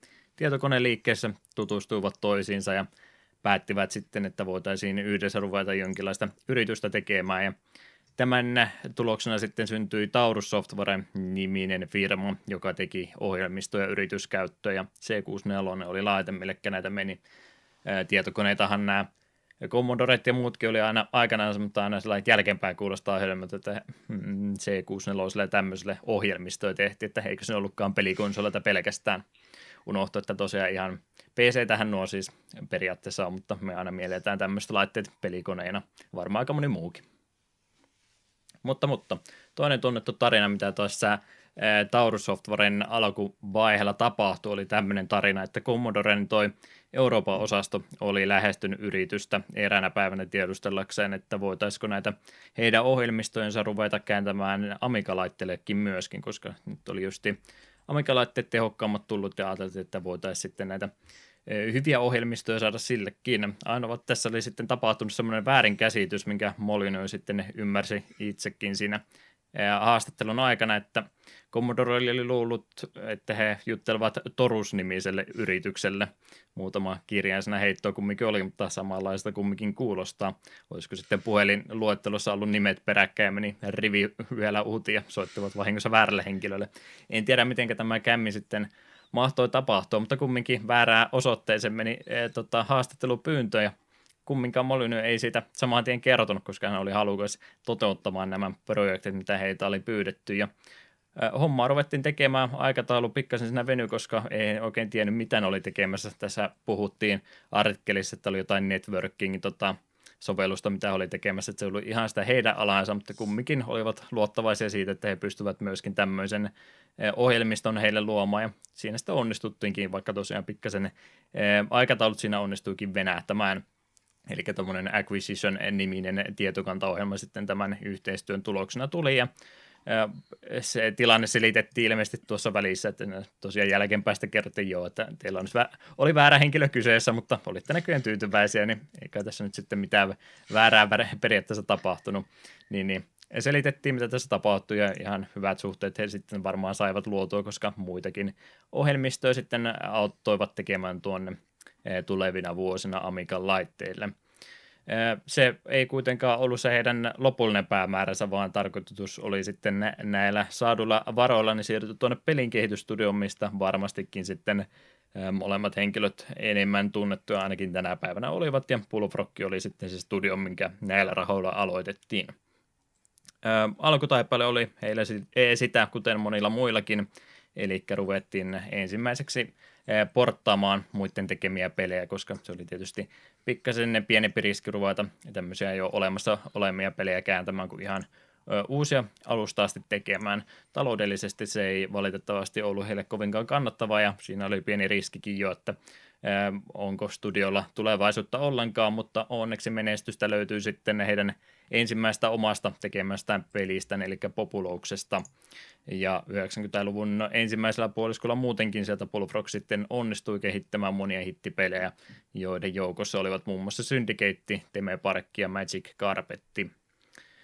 Yhteistyön, tai siis menestyksen takana oli varmasti myöskin tuo yhteistyö EAN kanssa, joka heillä sitten toimi julkaisena monille heidän peleillensä. Ja koska tuota, yhteistyötä oli jo pitkä aikaa tehty ja Bullfrogki haki jotain tota, yrityskumppaneja, kenen kanssa liittyen, niin EA oli sitten fiksu valinta ja vuonna 1995 nämä kaksi tekijää päättivät lyödä hynttyt yhteen ja todeta, että pistetään studiot sitten tällä tavalla yhteen ja ruvetaan molempien resursseja hyödyntämään. Vaikka tosiaan toi yhdistyminen olikin paperilla ainakin varsin viisas ja kannattava ratkaisu, niin itse tuolla tekijäpuolella se ehkä sitten loppupeleissä osoittautuikin vääräksi valinnaksi, koska itse Molyneux päätti lähteä tuolta EAN palveluksesta vuonna 1997 ollessaan tyytymätön tuohon EAN asettamiin vaatimuksiin, mitä he pelin tekemiseen menivät sanomaan, että ei ihan sitä samaa taiteellista vapausta enää ollut, kun ei oltu ihan omassa yksityisessä yrityksessä töissä. Lähdöstä huolimatta Bullfrogin pelit myivät ja menestyivät tuossa vuosituhannen vaihtumiseen asti vielä ihan hyvin, kunnes EA sitten rupesi vähän tuota katsettansa siirtämään strategiapeleistä muualle, muun muassa paljon lisenssipelejä EA rupesi tuossa 2000-luvun alkupuolella tekemään, ja sitä myötä sitten noin Bluefrogin työntekijöilläkin rupesi hommat käymään aika vähin, ja 2001 sitten EA päätti yhdistää jäljelle jääneet resurssit tuon EA UK Studionsa kanssa, ja Bullfrogin tarina sai sitten siinä kohtaa päätöksensä. Tokihan siinä oli työntekijöitä aikaisemmin muitakin kuin Molyneux ehtinyt lähtemään pois, mutta nimellisesti oli kumminkin studio vielä 2001 vuoteen asti olemassa, ennen kuin se lopullinen kuoli isku pistettiin ja lyötiin. Miten se ei tulla Bullfrogin pelien kanssa? Onko muita pelejä muuten kuin nyt Dungeon Keeperi aikaisemmin ollut tuttuja? Öö, siis nimellisesti monihan näistä on tuttuja. Täällä kun listaa katsoo, niin Populous on semmoinen, minkä on niin tiedostanut olevan olemassa ja tekisi mieli se joskus kokeilla. Se voi hyvinkin olla, että joskus ihan tämän podcastin merkeissä johonkin Populoukseen hypätään mukaan. Se Syndicateit, Teme Parkit, Teme Hospitalit. Paljon täällä, paljon täällä on tällaisia pelejä, mitkä tiedostat, että ne on hyviä pelejä, mutta en ole kyllä itse juurikaan näitä mitään pelannut. Hmm. Itselle just ne Teme-pelit oli niitä rakkaita. Tuo Hospitalista on monen kertaan puhunut ja yhdessä välissä tässä pelailinkin sitä ja kerroin siitä jossain jaksossa. Teme-parkkia tuli myöskin pelattua. Populous meillä oli Amiga 500, sillä mä muistan, että isä sitä aikanansa pelas. Mulle se oli vähän liian monimutkainen silloin tota, tota, eskari-ikäisenä tai esikouluikäisenä vielä, että en siihen itse koskaan tutustunut, mutta kyllä ne disketit vielä alkuperäiset tallella, että vielä pääsee pelaamaan kyllä, jos mieli tekee. Mutta, mutta myöhemmin niin tuossa niin Dungeon Keeperit enemmänkin just, niin näin ei ollut vielä tuttu, että muutama Bullfrogin peli sieltä kyllä joukosta löytyi, mitä tuli pelattua, mutta ei kyllä läheskään kaikkia. Minä kyllä veikkaan, että me tullaan Bullfrogin peleihin vielä koskemaan tämänkin podcastin merkeissä. Aivan sata varmasti. Ihan laatukamaa sieltä näyttäisi pitkällä tähtäimellä tai pitkällä skaalalla, pitkällä isolla skaalalla löytyvä, jos mä nyt Suomea osaan jälleen kerran puhua. Tosiaan tuosta Peter Molyneuxstakin varmaan pari sanaa voitaisiin sanoa. Hän oli tänne Dungeon Keeperin projektin johtaja ja muutenkin tunnettu pelihenkilö, niin hänestäkin muutama sana ehkä syytä sanoa. 59 vuonna ei syntynyt pelin kehittäjä tosiaan on kyseessä ja ennen kuin tämä Taurus Software sai alkunsa, niin hän oli 80-luvun alkupuolella myymässä ja tota, välittämässä näitä Commodore 64 ja Atarin pelejä eteenpäin siitä innostuneena hän oli ilmeisesti sitten jo kokeillut omien videopeliensä luomista jo tuolla 80-luvun puolella, mutta hänen esikoispelinsä myi hänen omien sanoinsa mukaisesti ainoastaan kaksi kappaletta, niin se ei ilmeisesti vielä ihan tota, tota, laskuja sillä maksettu. Äiti oli ilmeisesti toinen, joka osti peliä, en tiedä mihinkä, toinen varmaan hukku sitten, joku oli myymällä varas käynyt se hakemassa, että ei ollut kovinkaan suuri menestys hänen Entrepreneur-niminen pelinsä silloin vielä, mutta kiinnostusta kumminkin pelialalle löytyy jo varhaisessa vaiheessa. Muutenhan hänen tarinansa aika lailla samaa kuin mitä tuossa Bluefrogia aikaisemminkin käytiin, eli sinne 97 vuoteen asti hän siellä töissä oli jo monen Bullfrogin pelin takana hän on ollut. Sen jälkeen, kun EALta lähdettiin pois, niin hän perusti tuon Lionhead Studiosin, joka myöhemmin toimi Microsoftin alaisuudessa vuosien 97-2016 välillä hän tuo studio oli olemassa jonka suurimmat tittelit olivat Black and White sekä sitten tuo Fable-pelisarja. Paljon siellä oli muitakin projekteja heillä näiden eh, kahden intellektuaalin properitin lisäksi, mutta aika moni niistä, kun käyt katsomassa pelilistaa, että mitä heidän oli tarkoitus kehittää, niin yllättävän moni projekti sitten kumminkin jäi kesken syitä. En tiedä, minkä takia niitä keskeytettiin. Oliko Fable sitten sen verran iso hitti aluksi, ettei kannattanut mitään muuta tehdä vai mikä siinä syy oli. Sitä voidaan vaan arvailla, mutta aika monta projektia kumminkin keskeytettiin kehitysvaiheessa ja sitten kun Fable-pelit ei enää ruvennut myymään, niin Lionhead Studiossakin päätettiin lakkauttaa kokonaan.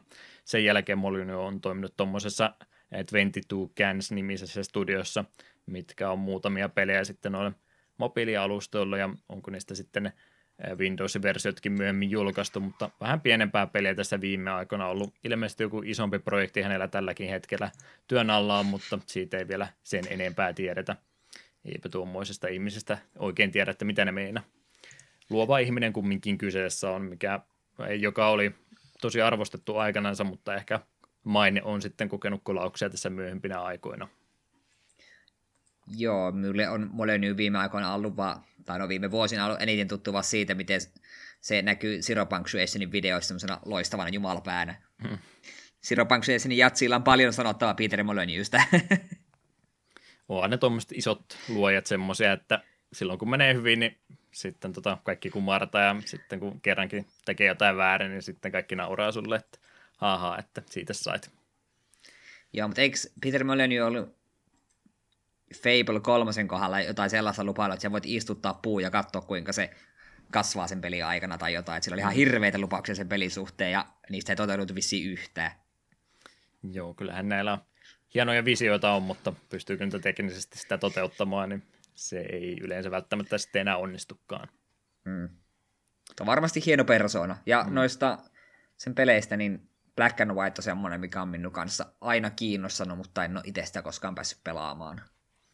Keskeytetäänkö meidän toi tulevien jaksojen läpikäyminen kokonaan käydä vaan Bullfrog ja Peter Molyneux pelejä tässä koko loppuvuosi läpi? Menetetään varmaan kaikki kuuntelijat, mutta ehkä sinne jotain hauskuutta silti löytyisi. Musta tuntuu, että muutama, kun näitä kun pelaa, niin alkaa tulla tuo jumalapelit vähän jo korvista ulos. Mm. Joo, ehkä parempi vähän sekoitellakin, että se on sitä yhtä ja samaa sentä. Mm. Mutta nyt haluan tässä sanoa salaliittoteorian. Onko PPCn Lionhead todella kova Peter Molyneux, vai niin kun se on Lionhead Studios ottanut nimensä? No näin mä ainakin ymmärtänyt, että kaipa se näin on varmaan tapahtunut. No sen verran erikoinen persona, että en kyllä ehkä ihmettele yhtään. Mutta nyt kaikki käy järkeen. Mm. Salaisuudet kävi selväksi. Yes, eli kesäkuu 1997 oli tosiaan Dungeon Keeperin julkaisupäivä, josta nyt seuraavaksi enemmän tarkemmin puhut, äh, puhutaan, ja siitä muuten se mainit, että juuri tämä oli se peli, minkä jälkeen Molyneux totesi, jo ei enää ei ole enempää ruveta pelejä tekemään, että tämä jäi Mutta hänen eks... viimeiseksi projektikseen tuolla Bullfrogin puolella. Mutta eikö Bullfrog tehnyt myös kakkosen? Teki, mutta mun mielestä Molyneux siinä ollut enää tekemisissä sen kanssa. Haluatko googlettaa no. tässä samalla? No ainakin täällä Wikipedian mukaan Dungeon Keeper 299, mutta toisaalta se on kyllä uncredited. Mm.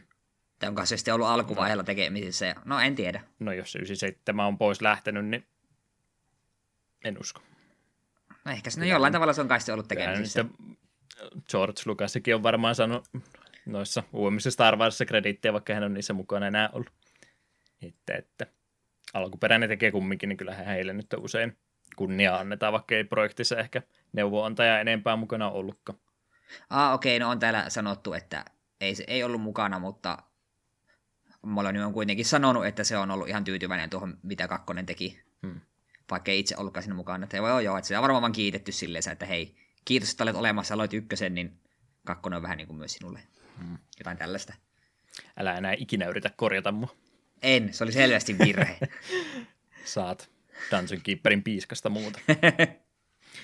Macintosh ja Windows oli tosiaan alustat, mille tämä alkuperäinen Dungeon Keeperi aikana julkaistiin, niin siinä oli mulla nyt taustatiedot tästä pelistä. Tota, niin, jumalapeliä, strategiaa, muuta mukavaa, mutta tarinaa onko tässä? Varsinaisesta tarinaa ei kyllä löytynyt, vaikka yritin kovasti etsiä välivideokaan ei paljon meille, tai alkuvideo paljon meille kerro, mutta siltä tämä vähän vaikutti jonkin sortin iso paha demoniherra ollaan ja tarkoitus on vallottaa pelin alue pikkuhiljaa. Men jokaiselle alueelle mennään ja annetaan Lord of the Landille turpaan ja sitä kautta sitten pikkuhiljaa vallotetaan koko mannere. Hmm. Eli vihdoin viimein päästään pahiksella pelaamaan. Kyllä. Ja jakson alussa ei tullut sitä alkukysymystä, mutta toi tota, tota, myyntilaini tälle pelille oli, että it's good to be evil, niin pitääkö se paikkaansa? Totta kai. Aina pahiksi. Kutakuinkin. Oikeasti kun, oikeasti kun on niin kilti ihminen, niin pitää peleissä olla ilkeä. Olet ihan oikeassa. Tota, tota, pelimekaniikkaa ja muuta tässä varmaan sitten ruvetaan käymään palaa kerrallaan läpi, niin se on varmaan se fiksuin tapa, millä me tätä peliä päästään purkamaan. Ja jonkinlaista RTS tähän tässä on kyse, niin ehkä on paras aloittaa siitä, että kerrotaan, miten tämä semmoisesta eh, keskivertonaksuttelusta e-, eroaa. Eli reaaliaika, niin tämä kumminkin muuten on kyseessä, mutta muuten aika lailla asioita tehdään eri tavalla kuin tuommoisessa perus RTS se ehkä voisi olettaa. Eli sä oot pahis, sulla on oma leiris, tämmöinen luostos, Dungeon Artti löytyy sieltä keskeltä, mikä on se kriittinen kohta, ja sen ympärille ruvetaan sitten sitä sun valtakuntaa kasvattamaan. Eli sulla käytännössä nyt ei ole semmoista, no se onhan tässä samanlaisia elementtejä kuin jossain Commodon konkurssissa, missä on puita ja jokia ja siltoja ja muuta tämmöisiä elementtejä joo, mutta siihen itse ympäristöön sä et niin hirveästi loppupeleissä pysty vaikuttamaan, mutta Dungeon Keeperissä nimenomaan vaikutetaan siihen ympäristöön, koska se on kumminkin maa-ala sijaitsee tämä tukikohtasi, niin sun täytyy sitten kaivaa niitä käytäviä sieltä aika lailla, eli sulla on iso multa alue ympärilläsi ja oikeastaan saat muovata siitä oman näköisesi. Totta kai siellä sitten laavaa ja muuta tämmöistä estettä ja läpipääsemätöntä kiveäkin joukosta löytyy, mutta muuten niin tässähän aika vapaasti pääsee omia reittiä kaivelemaan läpi, että itse se mapin ulkomuoto niin ei ole kovinkaan tärkeässä elementissä tässä, kuten ehkä jossain muussa RTssä olisi. Oletko eri mieltä? Olen ihan samaa mieltä. Että siellä voit jokaisen mapin tehdä hyvin erilaisesti kuin mitä joku toinen tekisi. Hmm. Vapauttaa aika paljon sitä, että miten sä lähdet mitäkin tehtävää purkamaan, että ei ole välttämättä ne e, kaksi tiettyä siltaa, mistä sä pääset vaan etenemään, vaan sä pystyt aika viileäkin reittiä olemaan ja kiertämään vaikka vihollisen selustaan siltä, että sä rupeat koko mapin ympäri kaivamaan semmoista pientä reittiä sitä kautta yllättämään viholliseskin, niin siinä mielessä ihan mielenkiintoisen strategia-elementin tuo ei pelkästään siihen oman tukikohan tekemisen, vaan myöskin siihen, että miten sä rupeat sitten hyökkäystä tässä harrastamaan. Tosin se sitten vähän meteliä ja muuta pitää, että monin pelissä se ehkä onnistuttaa tämmöinen mun äärimmäinen flänkki koko kartan ympäri, mutta tietokone pelaa vastaan, niin se toisenaan myöskin toimii. Miten muuten tämä eroa tosiaan, eli rakentamista ei harrasteta sillä, että sulla on se tietyn kokoinen rakennus, mitä sä resursseja käytät siihen sen rakentamiseen, se tulee sitten siihen e, vakiokokoisena, vaan tässä oikeastaan nimenomaan ruudukkoja täytetään rakennusalueella. Onhan tämmöisiä pelejä aikaisemminkin ollut, mutta yleensä mä aina mielen näen semmoisena, että sä justiin sen tietyn rakennuksen pistät tuohon kohtaan ja se sitten rakentuu sen kohtaan, niin tämä on oikeastaan sillä tavalla, eli sä saat kaikki nämä alueet, mitä tässä nyt on, hatcheria, leiriä, aarehuoneita ja muuta, niin ei, ei ole semmoisia tietyn kokoisia, vaan siihen tilaa justiin, mitä sä oot kaivannut, niin sä pystyt mieleisen kokoisia tiloja sitten niillä täyttämään, eli ruudukko aina piirretään tai napsautetaan, että tuohon mä haluaisin vaikka 9 kertaa 9 kokoisen aarekammion, koska totta kai mä haluan kaiken kuulla itselleni kerätä, olen ahne ihminen. Mutta, mutta ei tosiaan semmoisia määräkokoisia juttuja ole, vaan, vaan itse saa sitten mieleisen kokoisia alueita tuossa täyttää, kunhan vaan jaksaa sitten ne seinät ja muut kaata siitä ympäriltä. Ja, ja sitä myötähän tuo tukikohta sitten rupeaa ää, kasvamaan aika nopeaa tahtia isommaksi.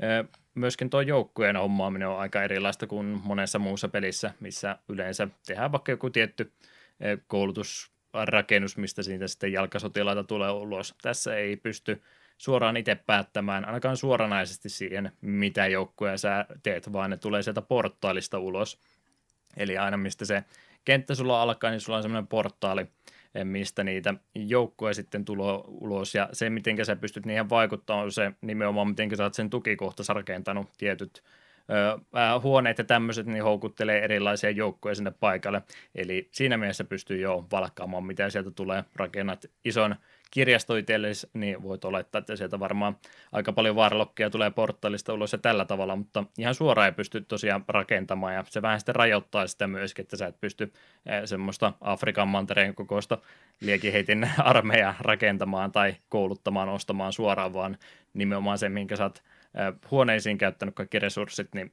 sit sen mukaan sitten niitä joukkojakin tulee, eli ei käytetä kultaa suoraan joukkojen tekemiseen, vaan ne tulee sitten ne epäsuorasti näiden rakennusten kautta. Jep, tosin sen verran se kulta vaikuttaa myös siinä mielessä yksiköihin, että sillä palkkapäivä tulee, niin kaiken maailman ogretkin tarvitsevat palkkaa. Hmm. Joo, eli ei ne todellakaan ilmaisia ne joukot ole, vaan se, että yleensä muissa peleissä sillä, että se nimenomaan sen jo, tota, Unitin hommaaminen maksaa sen tietyn verran rahaa, niin tässä sitä etumaksua ei ole ollenkaan, vaan se tulee sitten jälkeenpäin, eli mitä isompi armeija sulla on, niin sitä enemmän sen ylläpito tulee myöskin ää, rahaa kuluttamaan, niin sen takia tuo raharesurssi tässä joukossa on, vaikka se ei suora, suoraan sillä pystykään mitään tekemään, vaan nimenomaan siihen ylläpitoon se raha kaikki menee. Jep, tämä tuo myös siinä mielessä jännän taktisen eroavaisuuden muihin StarCraftiin ja tämmöisiin verrattuna, missä voit käyttää kaiken rahas rekrytoitu tämän verran porukkaa, niin tässä jos olet hetkellisesti rahat on vähissä niin, ja palkkapäivä iskee, niin siinä käy höpösti. Pitää vähän suunnitella etukäteen.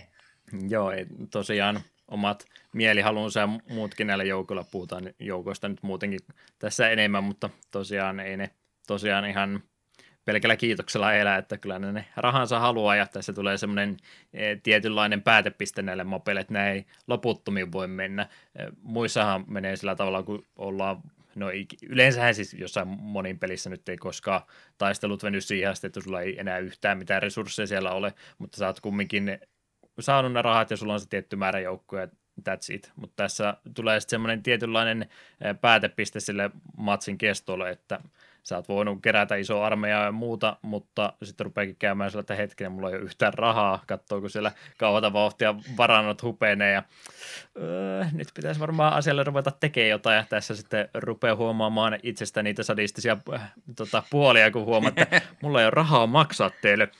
Itsemurhahyökkäys tuohon suuntaan, tehkää parhaan, joko voitetaan tai hävitään, mutta pakko mun on nyt hyökätä. Eli ei voi ihan loputtomiin odottaa tuon kanssa ja jäädä semmoista koko ruudun kokoista armeijaa kasvattaa, vaan jossain vaiheessa sitten on vähän pakkokin on hyökätä ja lähteä laajentamaan sitä reviiriä, koska nämä on kumminkin ne otukset, mitkä su- suhun liittyy, niin ne on kumminkin palkkajoukkoja, ei ne ole sulle uskollisia muuta kuin vaan rahan perässä, että ne kääntyy sitten sua vastaan, jos et sä pysty niille maksamaan ja pakko se on hyökätä. Jep. Siinä mielessä myöskin ihan hauskalla tavalla tuo peli kyllä tehty. Jep, ja sitten mm. sen vielä voisi noista joukoista tuolla mainita, että ei se pelkkä rahakaan niille riitä, kun niiden pitää myös saada syödä. On parasta olla tarpeeksi iso hatcheri ja levätäkin pitää saada, että leirinkin on parasta olla tarpeeksi iso, että pitää tasapainottaa hyvin, että miten sinä sinun paikkas että joukot pysyy tyytyväisinä ja kylläisinä. Joo, tosiaan siis ei, ei ole kyse mistään huippukoulutetusta, eh, huippukoulutetusta Navy tiimistä joka tottelee sun jokaista komentoa, vaan tämä on nimenomaan siis aivan omituinen demonia ja muiden kummallisten otusten lauma kyseessä, että ne käyttäytyy omalla tavallaan, niillä omat mielihalut ja muuta. Jotkut joukot rupeaa keskenäänsä tappelemaankin ihan vaan sen takia, kun ne ei tykkää toistensa olemasta olosta ollenkaan, että sillä muistaakseni noin lentävät otukset ja hämähäkit vihaa toisiaan niin kovasti, että ne niin kuin tappaa toisissa, jos ne sattuu samaa käytävää vasten tulemaan, että tyytyväisenä täytyy joukot pitää siinä mielessä se pikkasen vaikuttaa myöskin tuohon sun ää, tota, tukikohan suunnitteluun, että tietyt, tietyt joukot kannattaa pitää muista erillään, koska ne ei tosiaan toistansa aina tykkää. Että omat mielihalunsa ja muullakin näillä kaikilla joukolla ehdottomasti on. Jep, ja me vähän tämä Aasin silloin mainitsit, että eivät ole koulutettuja, niin eivät todellakaan ole. Ne aloittaa ykköstasolla ja parasta tehdä training halli, missä ne saa vähän treenata itselle lisää hapaa, että taistelussa pärjätään paremmin. Mm. En ole kaikkia Bullfrogin pelejä todellakaan pelannut, mutta Teme Hospitalissa oli ihan sama juttu, että oikeastaan se tärkein asia, mitä koko pelissä on, niin on nimenomaan koulutushuoneet. Että totta kai sä voit nyt eh, perusjoukkoja ottaa, mutta ne on aika saappaita siinä aluksi ja heikkoja muutenkin, että aika paljon ajasta menee nimenomaan siihen, että sä koulutat niitä. Eli ne tosi heikkona aloittaa niillä monella sitten on muita skillejä ja muita avautuu siinä, kun sä pistät ne tonne training roomia harrastamaan muuta ja sitä myötä ne saa lisää statseja ja toki kun ne vähän sitten vahvistuukin, niin rupeaa sitten lisää palkkaakin pyytämään, että Jep. täytyy pitää mielessä, että ei ne tosiaan ihan pelkästään siihen tyytyväinen, että sä pidät ne kiireisenä, mutta rahaa rupeaa enemmän menemään, kun nekin vahvistuu. Jep. Tuosta se kanssa voisi tässä kohtaa mainita, että perustyöläisethän näitä imppejä, vai mitä ne Joo, perusnimeltä on, niin niitä pystyy ihan, palkalla, ihan rahalla ostamaan niin paljon kuin haluaa, mutta se on tasapainottu sinne tavalla jännästi, että jokainen impi, minkä se teet, niin maksaa enemmän kuin edellinen. Mm. Eli niitäkin voi suht paljon tehdä kyllä, mutta semmoinen tietty piste tulee, että niitä ei kannata nyt ihan loputtomin pitää heikkoja semmoisia perusyrittäjiä, mitkä tosiaan poikkeaa noista kaikista muista joukoista sillä, että sä voit ne napata ihan milloin tahansa ja niin monta kuin vaan rahaa riittää, niin pystyy niitä enemmänkin hommaamaan. Ja impit on ainoat, jotka sitten tosiaan tätä sun tukikohtaa rakentaa, että ne on ne, jotka seinät kaataa, kullat kerää ja seiniä vahvistaa ja tämmöistä muuta puuhaa harrastaa, niin eroa kyllä kaikista muista joukoista siinä mielessä ehdottomasti.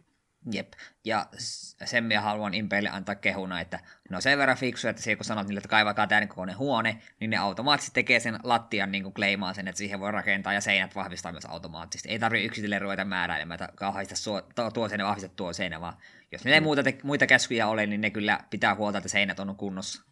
Joo, kyllä ne kiireisenä itseensä pitää, että vaikka niitä koko ajan koko aika olisikaan komentamassa ja muuta, niin tekemistä ne löytää. Koko muu peli muutenkin on sillä, että ei semmoista mikromanagerointia vaadi, kuten monet muut RTS, että ne joukot kyllä pitää itsensä sitten kiireisenä, jos et sä niille mitään ohjata anna, että ne rupeaa sitten syömässä käy ihan automaattisesti, käy kouluttautumassa automaattisesti ja asetuksesta pystyy pikkasen sitä tietokoneavustusta muutenkin säätämään, että kuinka paljon esimerkiksi jos vihollinen hyökkää sun tukikohtaan, niin ne myös automaattisesti lähtee aika pitkän, pitkänkin reitin päähän juoksemaan ja puolustaa sun aha, tota, tota, alueita, että aika hyvin tuo peli kyllä osaa itsestänsä siinä mielessä pitää huolta, että ei tarvi ihan joka asiaan siihen olla oma, oma käsi siinä välissä, että voi keskittyä sitten niiden huoneiden tekemiseen ja kaikkeen muuhunkin, että ei tarvi ihan jokaiseen olla itse kosketuksissa.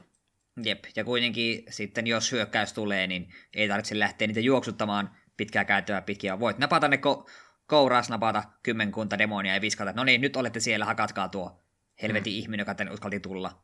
Että varsin nopeasti saat joukkoja siirrettyä paikasta toiseen tarvittaessa. Joo, se on varmaan rikkinäisin asia koko tuossa pelissä tuo oma käsi, eli siis etäisyydet saattaa olla tosi pitkiä, mutta tässä on pelejä helpotettu siten, että sä voit sieltä tota, hahmovalikosta tai kätyrivalikosta, miksi niitä tässä nyt kutsutaankaan, niin pääsee niitä noukkimaan aika paljon tota itsellensä, ja kunhan se alue vaan on sulle vallattu ruutu, eli impi on käynyt siellä nappasemassa se itsellensä, ja se näkyy kartalla punaisena, niin kunhan se on sun valtakuntaa kuuluvaa aluetta, niin sä voit sillä alueella siirrellä joukkoja ihan niin vapaasti kuin haluat, ja niin monta kuin haluaa, kuin kerralla vaan mahdollista, niin siinä voi semmoisia ihan mielenkiintoisia yllätyksiä tehdä, että no niin, nyt tuli semmoinen 16 demonia sun niska, että pidä hauska. Tosi helppo sellainen näppärästi siirrellä, niin erittäin hyödyllinen taito kyllä, mitä ei monessa muussa pelissä ole. Joo, tuo ehkä rikkois StarCraftit ja muut tuolla ainakin no. e-sportsina kokonaan. joo, Ota ei, vähän marineja. Ei, joo, ei todellakaan toimisi, jos tuolla tavalla pystyisi tekemään, mutta siinä mielessä tuntuu semmoiselta yksin pelipainotteiselta pelitetään mun mielestäni, vaikka monin mm. pelikin tästä löytyy. Onkohan tuota mitenkään nerfattu monin peliin? En se kädellä siirtyminen en mennyt testaamaan, olisi turpaan tullut varmaan yhtä kovaa kuin sä pistit mua StarCraftissa. Että... En, en, kyllä tiedä, että tämä on niin erilainen RTS, että siitä ei ehkä siitä en olisi ehkä päässyt, niin en olisi ehkä päässyt täysin vielä mukaan, että miten sitä pitäisi monin pelinä pelata. Kyllä, kyllä. Tota, niistä joukosta ja muista, niin tota, tota, vanha peli on ja tähän aikaan noita tutorialeja ja muita ei vielä ihan niin tarkkaan tehty, niin noista joukoistahan kyllä paljon ominaisuuksia löytyy tosiaan, mitä ei oikein selitetä. Mä ainakin siitä haluaisin ehkä pikkusen miinusta tälle pelille antaa, että tosiaan se e, tota, tota, mielihalut ja muut, mitä näillä on, niin se ei välttämättä kovinkaan helposti selviä muuta kuin kokeilemalla, että jotkut joukot ei toista tykkää, ne saattaa ruveta riitelemään siellä sitten sun tukikohtaisi keskellä muutenkin, ja kaikki justin tämmöiset muutkin efektit, mihinkä pystyy pudota tämä joukko tähän huoneeseen ja se tekee näitä asioita, niin niitä ei oikein pelin sisältä löydy yhtään mistään. Iso manuaalihan tämän pelin mukana tulisi, mutta me pelattiin tota Kokin digiversiota, niin sitä nyt alkaa tuossa ollut. Olisikohan siinä, kyllä siinä varmaan manuaali löytyisi, jos sen koko paketti olisi ladannut, mutta ehdottomasti mä tykkäisin siitä, että tuo peli vaikka kampanjan avulla pikkasen tarkemmin selittää sitä, okei, okay, mitkä nämä hienoudet näillä tietyillä joukoilla ja huoneellakin esimerkiksi aika ympäripyörästihän tämä näitä asioita selittää. Esimerkiksi joku uurihuone, että okei, tämä nyt kertoo, että tänne voi tota, joukkoja laittaa, mutta selitys loppuu siihen, että no mitä tässä nyt tapahtuu, jos mä jonkun kallin unitin pudotan tuohon, että mitä tässä käy, oho, mun kaikki kanat kuoli näköjään, että se ei ollutkaan kovinkaan kannattava että paljon hienouksia ja yksityiskohtia tästä pelistä löytyy, mutta se peli niitä ei sulle hirveästi selitä. Jonkun mielestä se on ehkä hyväkin asia, että ei liikaa infoähkyä sulla anneta, mutta se on vähän ikävää, kun joutuu sellainen itse kaiken tuolla selvittää ehkäpä todennäköisesti peli ulkopuolelta, että joudut jotain oppaita ja muita lukematta pelistä kaiken saa irti. Joo, itse en aiemmin osannut silleen tuosta harmistua, mutta sitten kun olisiko se ollut eka vai toka kenttä, missä oli warlockeja, niin yhtäkkiä mut tuli vaan ilmoitus, että sun jouk- joukot niin on ärtyneitä tai jotain tällaisia, niin sille, miksi? Mm. Miksi mun varlokit on vihaisia? Kertokaa minulle. Yritin kaikkea niitä, laajensin kirjastoa ja laitoin varlokkia lepäämään ja syömään, mutta edelleen oli helvetin vihaisia. Hmm. En tiedä, vielä, tiedäkään, tiedä vieläkään, että miksi. Niitä vaan ketutti. Oliko vampyyreitä lähellä? Ei niistä ainakaan tykään. Ei ollut vampyyrejä. Hmm. Minä, minä en tiedä. Niitä vaan joku ketutti nyt joku asia minun dungeonissa kovaa, mutta eivät suostu kertomaan, että mikä. No se esimerkiksi just niissä varlokeissa, että ne ei sitä, niiden kirjastoa halua lähellekään mitään muita meteliä pitäviä laitoksia, että se pitäisi niinku rakentaa mahdollisimman sivuun, niin se esimerkiksi saattaa siinä syynä olla. Joo, mä muistan, että se peli kyllä siitä sanoo, mutta mielestäni me laitoisin kohtuu kaos. Voihan se sitten olla, että se ei varlokkien mielestä ollut ihan tarpeeksi kaukana. Hmm. Tai sitten ne joutuu nukkumaan jonkun haisevan örkin vieressä tai jotain muuta tämmöistä, minkä ei pysty niin. sitten välttämättä niin hirveästi itse vaikuttamaan, koska tekoäly tekee tekoälyjuttuja. Jep. Ö, taistelusta ja muusta tota, muuta. Ja sen mä haluan tästä ihan näin peli yleisilmästä sanoa, että tämä on aika harvinainen tapaus siinä, että mun mielestä tämän peli pääpaino on ehdottomasti siinä oman tukikohan rakentamisessa, eikä tässä taistelusysteemissä.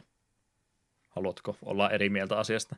Samaa mieltä olen. Se oli heti alussa, me rupesin, pari kenttää, kun oli pelannut, niin päästähän mieleen, niin katsoa sille, katto karttasi, okei, tuonne suuntaan me haluan Hatcherin, tuonne me haluan sen, ja sieltä sitten tulee käytävä sinne huoneeseen. Joo, tää, tälleen lähetään. Tunsin mm. oloni sisustussuunnittelijaksi jollain oudolla tasolla.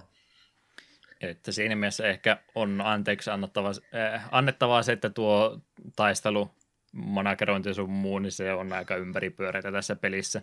Eli kuten tuossa sanottiin, että yleensä se voittosa strategia on se, että pudottaa kauhean määrän joukkoja tuohon kohtaan ja sitten antaa tekoäly vaan tehdä asiat sun puolesta, että ei tästä todellakaan pysty ruveta makrottaa itselle tiettyjä tota, ryhmiä, iskuryhmiä tähän suuntaan ja käskemättä menkää tuota kautta ja tuolla, vaan nimenomaan tässä nyt vähän on sillä, että pistetään kaikki munat nyt samaan koriin ja lähetetään sen tuohon suuntaan ja antaa, antaa tietokoneen tehdä iloisia asioita ja toivottavasti asiat sitten menee omalla, omasta mielestä suotuisella tavalla.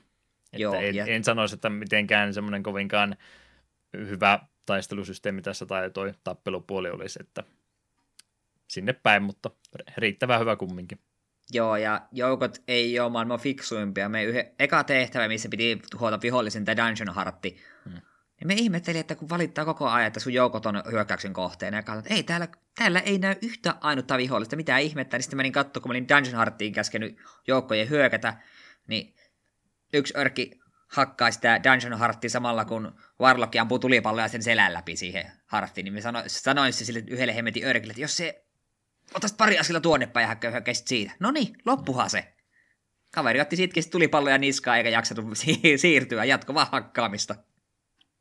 Joo, tekoäly varmaan hyvä tässä kohtaa esille ottaa, että tekoäly tietysti jonkin verran ongelmia tuossa aiheuttaa, että ne vähän menee minnekä ne haluaa mennä semmoisia pieniä peruskomento tuossa, että puolusta tätä aluetta, kerääntykää tähän, mutta muuten ne juoksee vähän minne sattuu, ne lähtee sitten nopeita junittia jahtaamaan jonnekin vihollisen tukikohan keskelle, mistä ei mitään hyvää ikinä seuraa välillä, kun sä menet kaatamaan jonkun seinän, minkä takaa paljastuu sitten iso avuealue ja siellä on sitten jotain jousimia toisessa päässä, niin voit olla ihan sata varma, että ne sun lentävät otukset, niin menee sinne muuten vaan kattelemaan ja kuolemaan pois. Impit on tosiaan herkkiä siinä, että ne lähtee välillä ihan omille reiteille, se juoksee pieniä käytäviä vallottaa ja siellä sitten on aikamoinen yllätys nurkan takana ja impit kuolee tosi nopsaan tuossa, jos ei Jep. niitä ole tosiaan koko ajan siinä paimentamassa, älä, älä mene sinne. Joo, karttaa saa kyllä vilkuille vähän väliä, että milloin joku impi lähtee vähän turhan kauas harhailemaan. Vaikka miten mm. yrittää käskytä, nyt kaivakaa niitä gemejä tuossa, eli menkö minnekään muualle.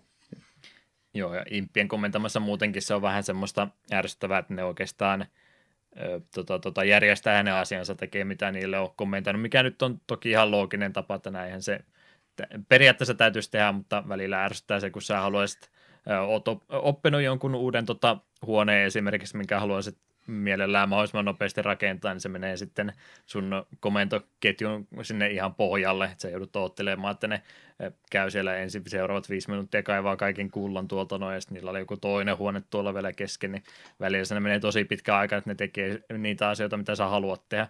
Voit sä ne toki pudottaa siihen vierelle, monesti. Kävi sillä, että mä olin jonkun uuden alueen sillä maalannut, että hei, tehkää tuohon pieni kolo, että mä voin laajentaa tuohon suuntaan, niin ne kävi hakkaamassa ne seinät kokonaan, ja sitten kun ne olisi pitänyt vallata vielä ne ruudut, niin ei, kun se vaan painaa taas sinne jonnekin ihan muualle, että en, ei minä rupea tuota tekemään, että impit on vähän semmoisia, että vikkeliä ja näppäriähän ne on, mutta ei ne kovinkaan fiksuja otuksia ole, että vähän semmoista tota, tota, pientä tämmöistä tekoälypuolta, niin tuossa kyllä olisi varmastikin pystynyt parantamaan mutta aika se peli kumminkin ja aika hyvin se asiat hoita.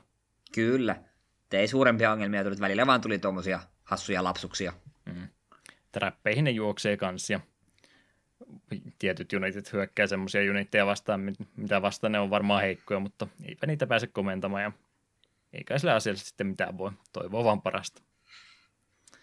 Totta, totta. Tässä pääsee myöskin ensimmäisestä persoonasta näitä sun joukkoja komentamaan, mikä on aikansa pelille ihan hieno ominaisuus, mutta en kovinkaan hyödyllisenä pitänyt. Kokeilitko itse hyödyntää?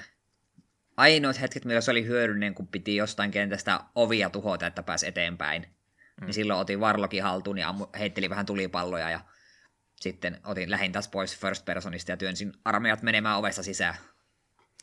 Hieno ominaisuus. Itse tota, käyttökelpoisuus on pelisuunnitteluna vanhentunut kovastikin ja vielä pahemmin on vanhentunut pelin grafiikat, mitkä sä pääst vielä aika hienossa tota, lähiperspektiivissä siinä näkemään. Ja mä nyt siitä hyppään tuonne grafiikkapuolelle tällä omituisesti, niin se on varmaan sen pelin huono puoli. Mä tykkään pelin perusideasta kovastikin, mä annan tekoälylle anteeksi aika paljon, mutta grafiikka on kyllä, se on kyllä aika ruma. On se aika ruma, aikansa peli. Niin.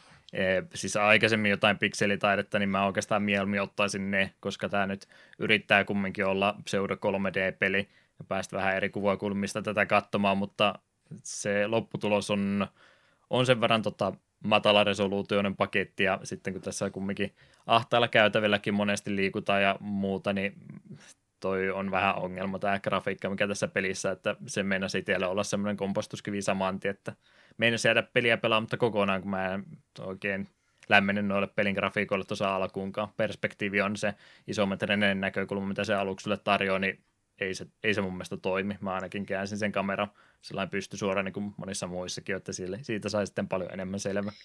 Joo, se isometrinen kamera on todella hankala, kun sä oot just kaivannut semmoisen kolme kertaa kolme huoneen ja sä haluat rakentaa siihen jonkun, niin sitten kun sä yrität niitä viimeisiä ruuteja sieltä nyblätä sieltä, jotka on se, niin kuin seinän peitossa, hemmetin ärsyttävää.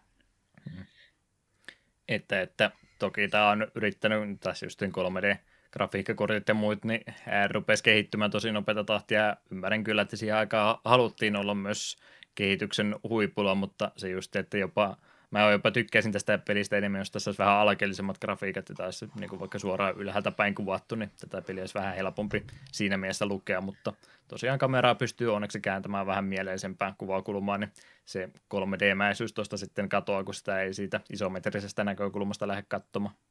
Jep. Tuo me haluan vielä nopeasti mainita tuosta ensimmäisestä persoonasta.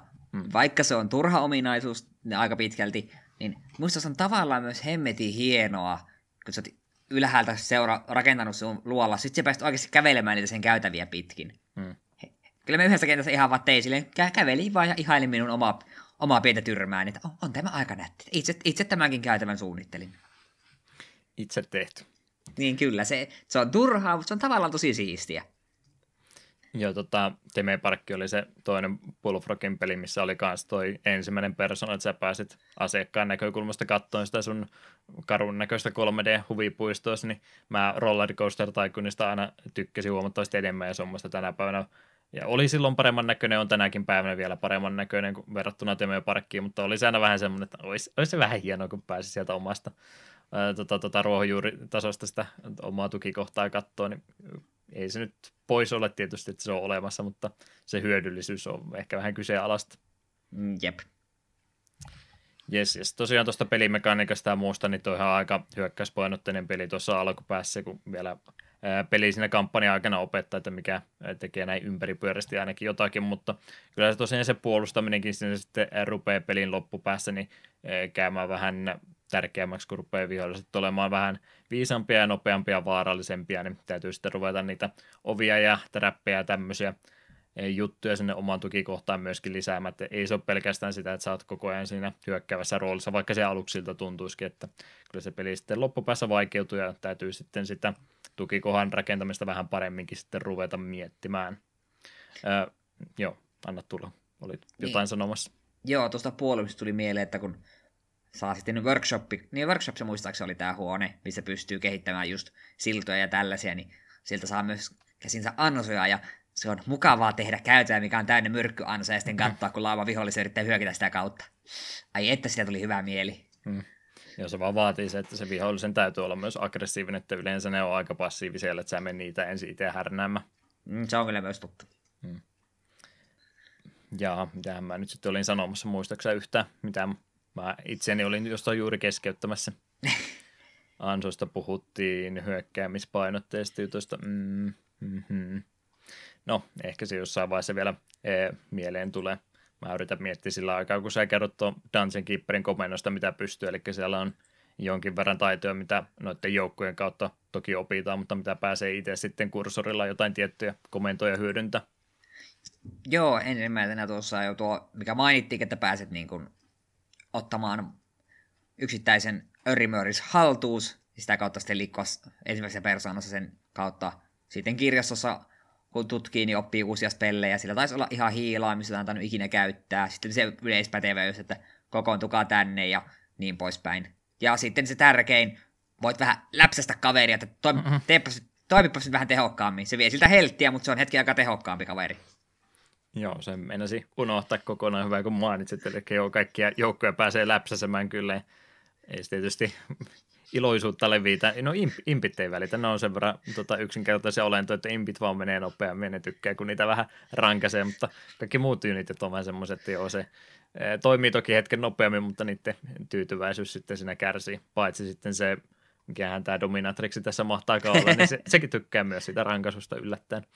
Eli kyllä sitä huumoripuoltakin tästä pelistä ehdottomasti löytyy ihan tuosta kuuluttajista ja muista alkaen, että vaikka nyt ollaankin aika synkissä maisemissa tämän Dungeon Keeperin kannalta, niin ihan kieliposkessaan tässä mennään, että ei tämä nyt niin pelottava peli sentään ole. Jep. Huumoripelejä. Jep sen mä olin siitä rakentamisesta ja muusta sanomasta, niin yllättäen tuon pelin kaikkien vahvin asia oikeastaan on seinä. Eli siis on tuossa kaikkia mahdollista vahvaa joukkoja, isoja demoneita, vampyreitä ja muita, mutta kaikki kalpenee seinän edessä.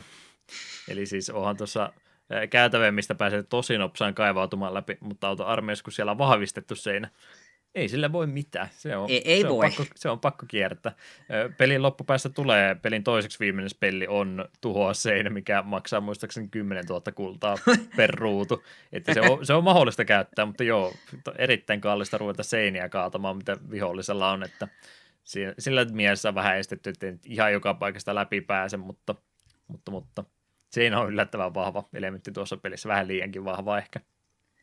Joo, no on yrittänyt, halunnut sille vähän tasavaltaisesti, että sieltä tosiaan voi ihan joka puolelta pyöriä. Siinä kun minä sanoin, että me käytin varlokkia siihen, että rikoisen yhden oven, mulla meni järkyttäen pitkään tajuta, että minkä takia me en voi näitä seinänpalasia tästä kaivaa pois. Hmm. Sitten että, ah, ah, niin, niin, nämä on vahvistettu. No ei, ei sitten. Sitten meni ekan persoonaan, täällä on muuten ovi. Sen minä voin tuhota. Hmm. Joo, se on vähän omituista, että ne on ne ovet sitten kumminkin. Lopulta, että niistä pääsee helposti, kun niistä joutuu ekstraa maksamaan. Impit tosiaan on niitä, jotka niitä seiniä vahvistaa tai sankareilla tietysti omat unittinsa, jotka sitä tekee, mutta kumminkin ne, seinät on semmoiset, että niistä ei tosiaan ilman tosi kallista spelliä oikein ohi meinaa millään päästä. Mulla on menossa yksi kenttä kaatua siihen kokonaan, kun mulla ei rahat loppumassa ja katsoin kartasta, että nyt on aika lähteä tuo kaikkein kaukaisin kulta esiintymä tuolta keräämään, niin hirveä tota, tota, suoran pätkä sinne kaivaa ensin läpi ja sitten klonk seinä. Että rupeaa niin kuin, pohjoiseen joutuu menee ei täältä pääse, etelään joutuu menee ei täältä pääse ja sitten vielä täytyy vähän kiertää tuolta noin ja sieltä pääsee sitten ohitte. Ja totta kai kun impit aina lähtee tekemään jotain muuta, kun loppuu tekeminen, niin joka kerta kun tuli seinä vastaan, niin ne lähti takaisin juokseen. Sitten mä olin, että taas te olette lopettanut työn, että tulkaa nyt idiotit impit takaisin. Haluan, haluan löytää sen reitin tuonne kultamestalle nyt. Mutta, mutta vahvia, vahvoja on seinät. Ei Dungeon Keeperikään mahda niille yhtään mitään. Ihan pelin viimeinen peli, mä en sitä päässyt näkemäänkään, mutta se oli myös aika hurja kuuluna Armageddon, niin se tota, teleporttaa kaikki sun joukot ja vihollisen joukot sun Danzo Hartin luokse. Sitten alkaa kauhean mätkintä, että no, uh, uh. se, on, se on viimeinen taistelu, että se joka selviää tästä näin, niin tulee voittamaan tämä matsi. Että todellinen Armageddoni. Aika hurja. Aika, aika villeä spellejä sieltä joukosta löytyy. Tota noin, vaikeustaso, oppimiskäyrä ja muut mulla oli tuossa välijuttu laitettu. Me ollaan ää, tutorialin vähäisyydestä puhuttu tekoälystä jonkin verran ja joukkoja näistä tietyistä jutuista myöskin tuossa jo aikaisemmin, mutta ihan noin ympäripyöräisesti, niin mitä sanoisit pelin vaikeustasosta, kun nämä kaikki elementit nyt laitetaan yhteen? Öö, sen verran, mitä nyt pelasin, niin ei tämä ei tää kertaakaan niin kuin mulla tappio on kääntynyt, että kyllä kaikki mitä pelasin, niin läpi meni, kun tämä kuitenkin jossain määrin pyörii itsekseen. Mm. Oli tilanteita, missä mä olisin voinut päästää vaan hiirestä irti, mennä vessaan ja tulla kymmenen minuutin päästä katsoa, että okei, nyt, nyt, nyt, nyt me voisin ehkä tässä klikkailla vähän johonkin. Tänä kai omasta kohdalta, voihan se olla, että loppua kohde sitten vaikeusaste rupeaa nousemaan, mutta ainakin sen alkupuoliskon verran, mitä kerkäsin pelata, niin tuntui, että vaikeusaste oli helpohko. Joo, kyllä se ihan kunnon vaikeustaso käyrä olemassa ne ekat kentät, hän nyt on ihan läpihuutojuttuja, ihan vaan melkein eh, kirjaimellisia tutorialeja, koska siellä se ei ole vihollisella edes tukikohtaa ollenkaan, vaan sieltä tulee sitten muutama tota, väijyttäjä sinne joukkoon ja muutama sankari siellä perässä ehkä, että tosi helppona alkaa ja ei se nyt niin nopsaa vaikeudu, mutta kyllä se sitten loppupäätä niin rupeaa hommat vaikeutuu, saattaa olla monta vihollista tukikohtaa tai ryhmittymää yhtä aikaa ja vihollinen rupeaa aggressiivisemmaksi myöskin käymään, että kyllä se sitten vaikeutuu, mutta ihan noin muuten niin helposti tuohon alkuun saa ainakin pääse. Että, että siinä mielessä ei, ei mitään valitettavaa ole ja se just niin kuin Eetukin sanoi, että ne joukot aika autonomisesti siellä toimii, niin siitähän se yleensä johtuu se häviäminen, että sä et pelaa tarpeeksi nopeasti, niin tässä on niin paljon automatisoitu juttu, että sä et oikeastaan koskaan jää kovinkaan paljon vihollisten jälkeen, ellei sä sitten ihan kirjaimellisesti tosiaan jotain kanaa ole sieltä possessoinut, mitä ei pysty sitten ohjaamaankaan, mutta haluat vaan toteuttaa sun fantasiaa elää kanana hetken aikaa ennen kuin joudut sitten jonkun demon spawnin suuhun muuten aika lailla asioita automaattisesti tapahtuu ja sitä myötä, niin ei tapahdu semmoista, että okei, mä oon nyt niin pahasti jäljessä, että ei tästä enää mitään tule. Melkein jopa se vaarallisempaa on, että tota, tota, jää liian pitkäksi aikaa vaan muhimaan sinne ja yrittää vähän liikaa kerralla ja sitten loppuu rahat kesken ja se ainakin itsellä oli monesti riski, kun mä tykkään sitä rakentelua niin kovastikin tehdä, että sitten jossain kohtaa rupeaa joukot kääntyy toisensa vastaan, kun huomaa, että ei ole enää tuolla holvissa enää yhtään mitään antakaan heille, niin Sanoisin, että vaikeustason puolesta niin itse ainakin tykkäsin, että en myöskään itse kaikkia 20 tehtävää, mitä tästä mun mielestä löytyy peruskampanjasta, niin en kaikkia vielä ole pelannut, mutta varmaan tässä vielä tuun kyllä pelejä jatkamaan, sen verran kumminkin tykkäsin. Tuosta piti sanoa pieni yksityiskohta, mistä tykkäsin. Me ollaan mainittu aarehuone, että kaikki mahtuu sinne, pitää olla isompi aarehuone, ja fyysisesti ne näkyy ne rahapinot siellä, mm. kun sulla on paljon rahaa. Se näyttää kivalta. Jälleen turhaa, mutta se näyttää kivalta. Ja niitä voi hiplata, ne voi ottaa omaan käteensä ja ripotella niin sinne takaisin ja hirmuinen kilinä. olen, olen tosi pahis.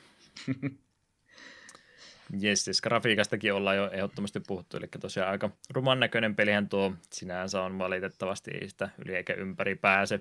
Öö, semmoinen Keeper FX-niminen modi tuolle pelille aikanaan tuossa julkaistiin, mikä kyllä vähän parantaa tuota kokemusta, eli saa sitten pelin pyörimään isommilla resoluutioilla ja ne on sitten silottanut niitä 3D-elementtejä vähän tasaisemmiksi, että modaatissa tuon pelin saa paremmalta näyttää, ei modernilta peliltä kumminkaan, mutta se, semmoiselta kumminkin, että se ei kenellekään ongelmaksi käytetään liian rumaa peliä, niin niitä asioita muun muassa toi Keeper FX-modi sitten parantaa. Tiettyjä ongelmia tuossa modissa myöskin on, en sitä itse käyttänyt, mutta mitä luin muilta kommentteja, niin justiin näitä tämmöisiä resoluution vaihtoja saattaa tapahtua esimerkiksi kentän ja sitten sen sun karta ympärillä, kun sä sieltä kartalta valkkaat sen kentän, mihinkä sä meet, niin ne saattaa ne resoluutiot vaihella sillä, että sinne saattaa vähän ongelmia tulla, ja sitten justiin se, kun sä otat se ensimmäisen persoonan modin, niin se ilmeisesti oli ohi, että älä tee sitä, että hyviä asioita ei tapahdu, että peli saattaa räjähtää siitä, että parempi kuin et käytä sitä komentoa ollenkaan, mitä ei onneksi tarvitse käyttää. Monin peli tuosta pelistä tosiaan myöskin löytyy. Lanissa pääsee pelaamaan, netissä pääsee pelaamaan ja sitten mitä ehkä ei suoraan huomakkaan, niin pääsee noita monin pelimappia myöskin tekoälyä sieltä vastaan pelaamaan. Mä en tiedä, onko se jotenkin piilotettuna siellä vai minkä takia monet sanoo, että ei tajunnut sitä juttua ollenkaan, mutta jollain komennolla ilmeisesti pystyy sen tekoäly, eli tietokoneen vastuksenkin niihin monin pelimappeihin laittamaan, niin sitä myötäkin sitten sitä lisäsisältöä tuolle pelille löytyy.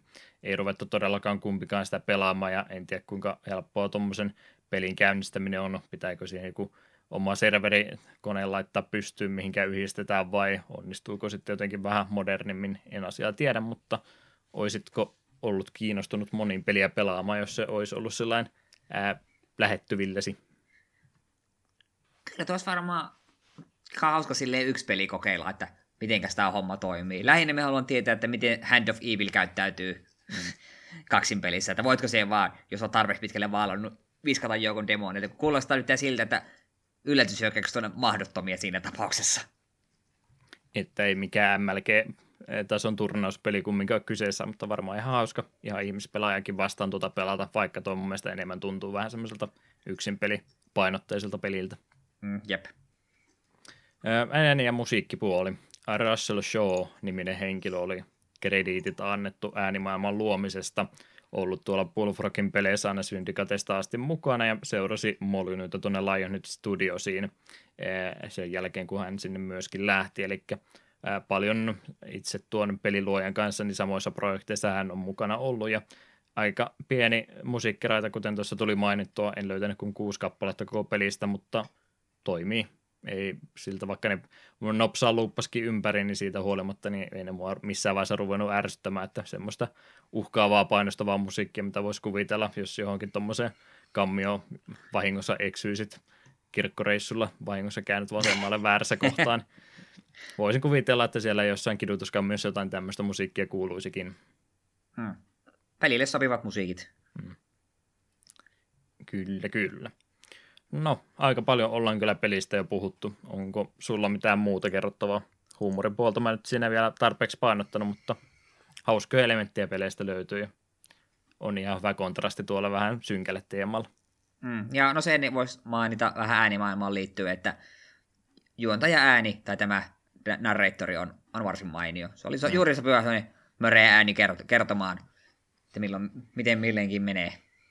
En vahvistanut väittämään ollenkaan, mutta mitä mä tuossa pelin taustatietoa luin, niin joku väitti, että tämä ääninäyttelijä, joka tosiaan kertoo niistä ympärillä olevista alueista, niin tarina kertoo, että hän olisi tuossa lastensarjassa nimessä, nimeltä Pipsa Possu, niin hän olisi sen isäpossun ääninäyttelijä. Melkoinen uranvaihdos kaverilla. On kyllä. Demonista possuksi. Mm, tai ehkä se on Pipsapossun isällä jotain salaisuuksia, mitä ei vielä kertonut. se voi olla. Nyt mennään entistä synkemmille teemoille, tullaan äkkiä takaisin. no, se oli vähän omituinen nippelitieto.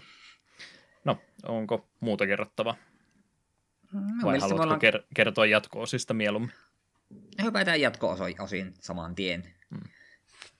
Eli ensinnäkin tähän julkaistiin lisälevy Deeper Dungeons, julkaistiin Pohjois-Amerikassa lokakuun 30. vuonna 1997, ja lisäilmien sieltä pakattiin yhteen pakettiin Dungeon Keeper Gold-julkaisussa. Ja siis tämä GOGssa oleva versio, mitä molemmat pelattiin, on juurikin tämä Dungeon Keeper Gold. Hmm.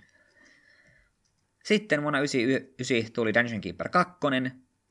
Kesäkuussa se maalankin aiemmin mainittu, että semmoinen tuli.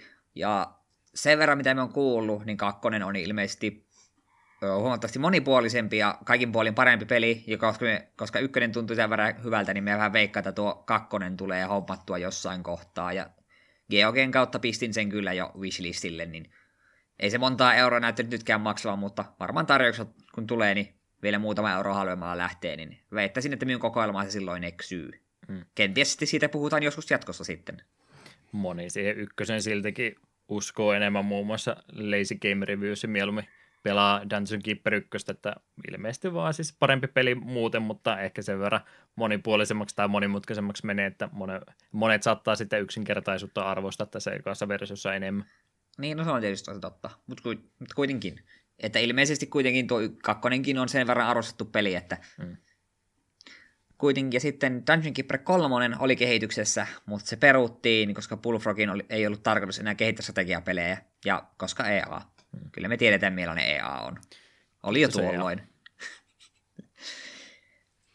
Sitten Dungeon Keeper Online, ja ei, ei se online, mitä kuvittelette, kiinalainen NetDragon Websoft kertoi 2008 tekevänsä yhteistyötä EAN kanssa julkaistakseen MMO-version pelisarjasta Aasian markkinoille. Ja meillä ei ole tietoa, onko tämä koskaan toteutunut. Tämä kuulostaa hämmentävältä hmm. MMO Dungeon Keeperistä. Minä en ihan varma, miten se toimisi. Joo, vähän hankala kuvitella, että miten onnistuu. Me ainoa, mitä me keksin, se olisi just tuommoinen demoniaiheinen nettipeli, joka ei olisi mitään muuten, millään muuten liittyisi niin kuin Dungeon Keeperin paitsi nimessä. Tämä on niin kuin veikkaus. Joo. Sitten tämä viimeinen, minä, jota minä meinasin läpällä pelailla hetken ennen tätä nauhoitusta, mutta totesin, että ehkä ei kuitenkaan. Mulla oli jo omituista syystä johtuen sama ajatus, mutta en, en lähtenyt tälle tielle.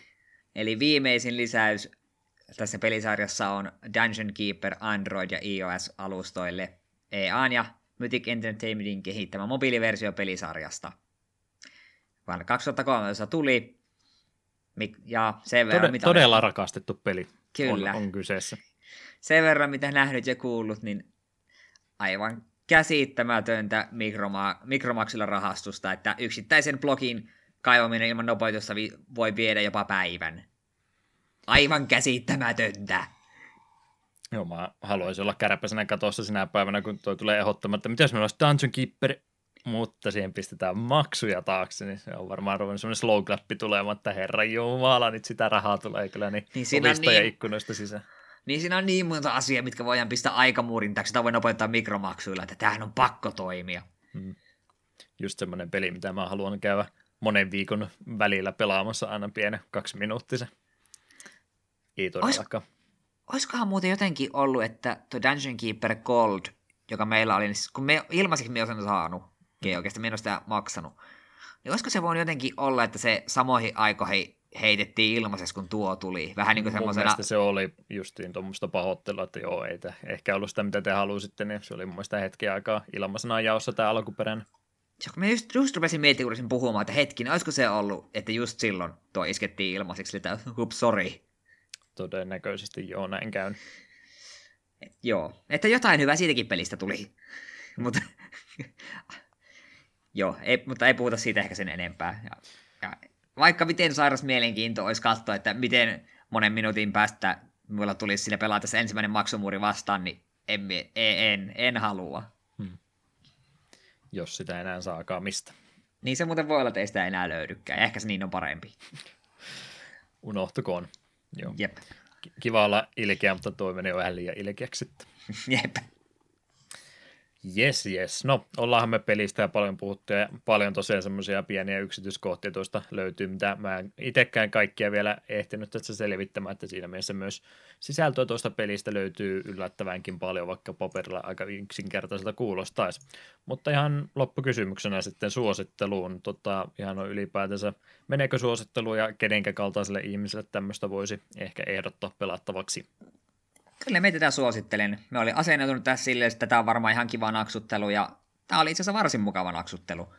Kuitenkin sen verran erilainen, että, ei, että vaikka ei RTS-peleistä niin hirveästi välittäisi ja pelottaa se, että miten nopeasti pitää naksutella ja katella, niin tässä sitä samanlaista painetta ei ole, niin tämä voisi olla jopa ehkä ihan hyvä niin kuin ensikosketus genreen.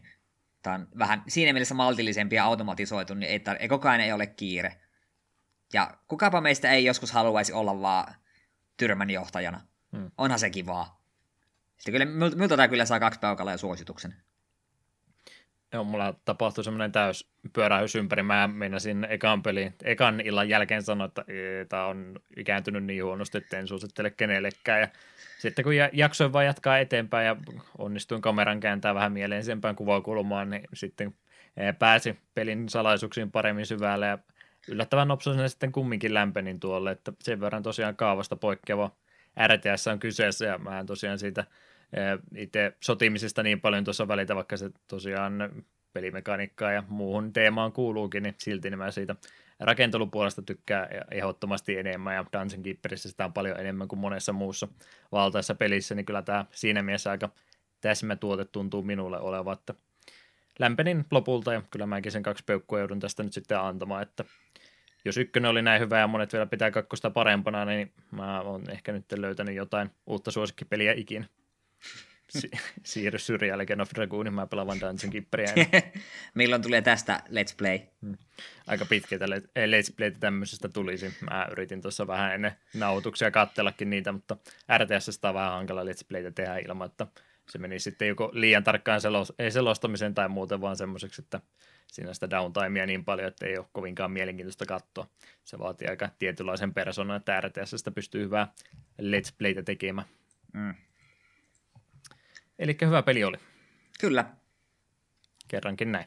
Yleensä me ollaan tyytyväisiä peleihin, mutta tämä kyllä ehdottomasti sinne ihan huippupeleihin menee, mitä mä tässä nyt 53 peli aikana ollaan tutustuttu, niin ainakin itse sinne ihan kirkkaampaan kärkeen olisin tätä laittamassa. Kyllä, tämä minun mielestäkin top 10 heilahtaa. Helposti, ehkä jopa vitosenkin. Se alka, siellä alkaa olla jo vähän ahasta. Mm. Flatoutti siellä on spottia viemässä niin pahasti, että sinne on hankala päästä. Me lähinnä ajattelin niin StarCraftia, Mater 3 ja tällaisia, mutta... Shenmue ja... Me ei joskus... puhuta siitä. Ei. jo, joskus ollaan eri mieltäkin. jo, aina joskus.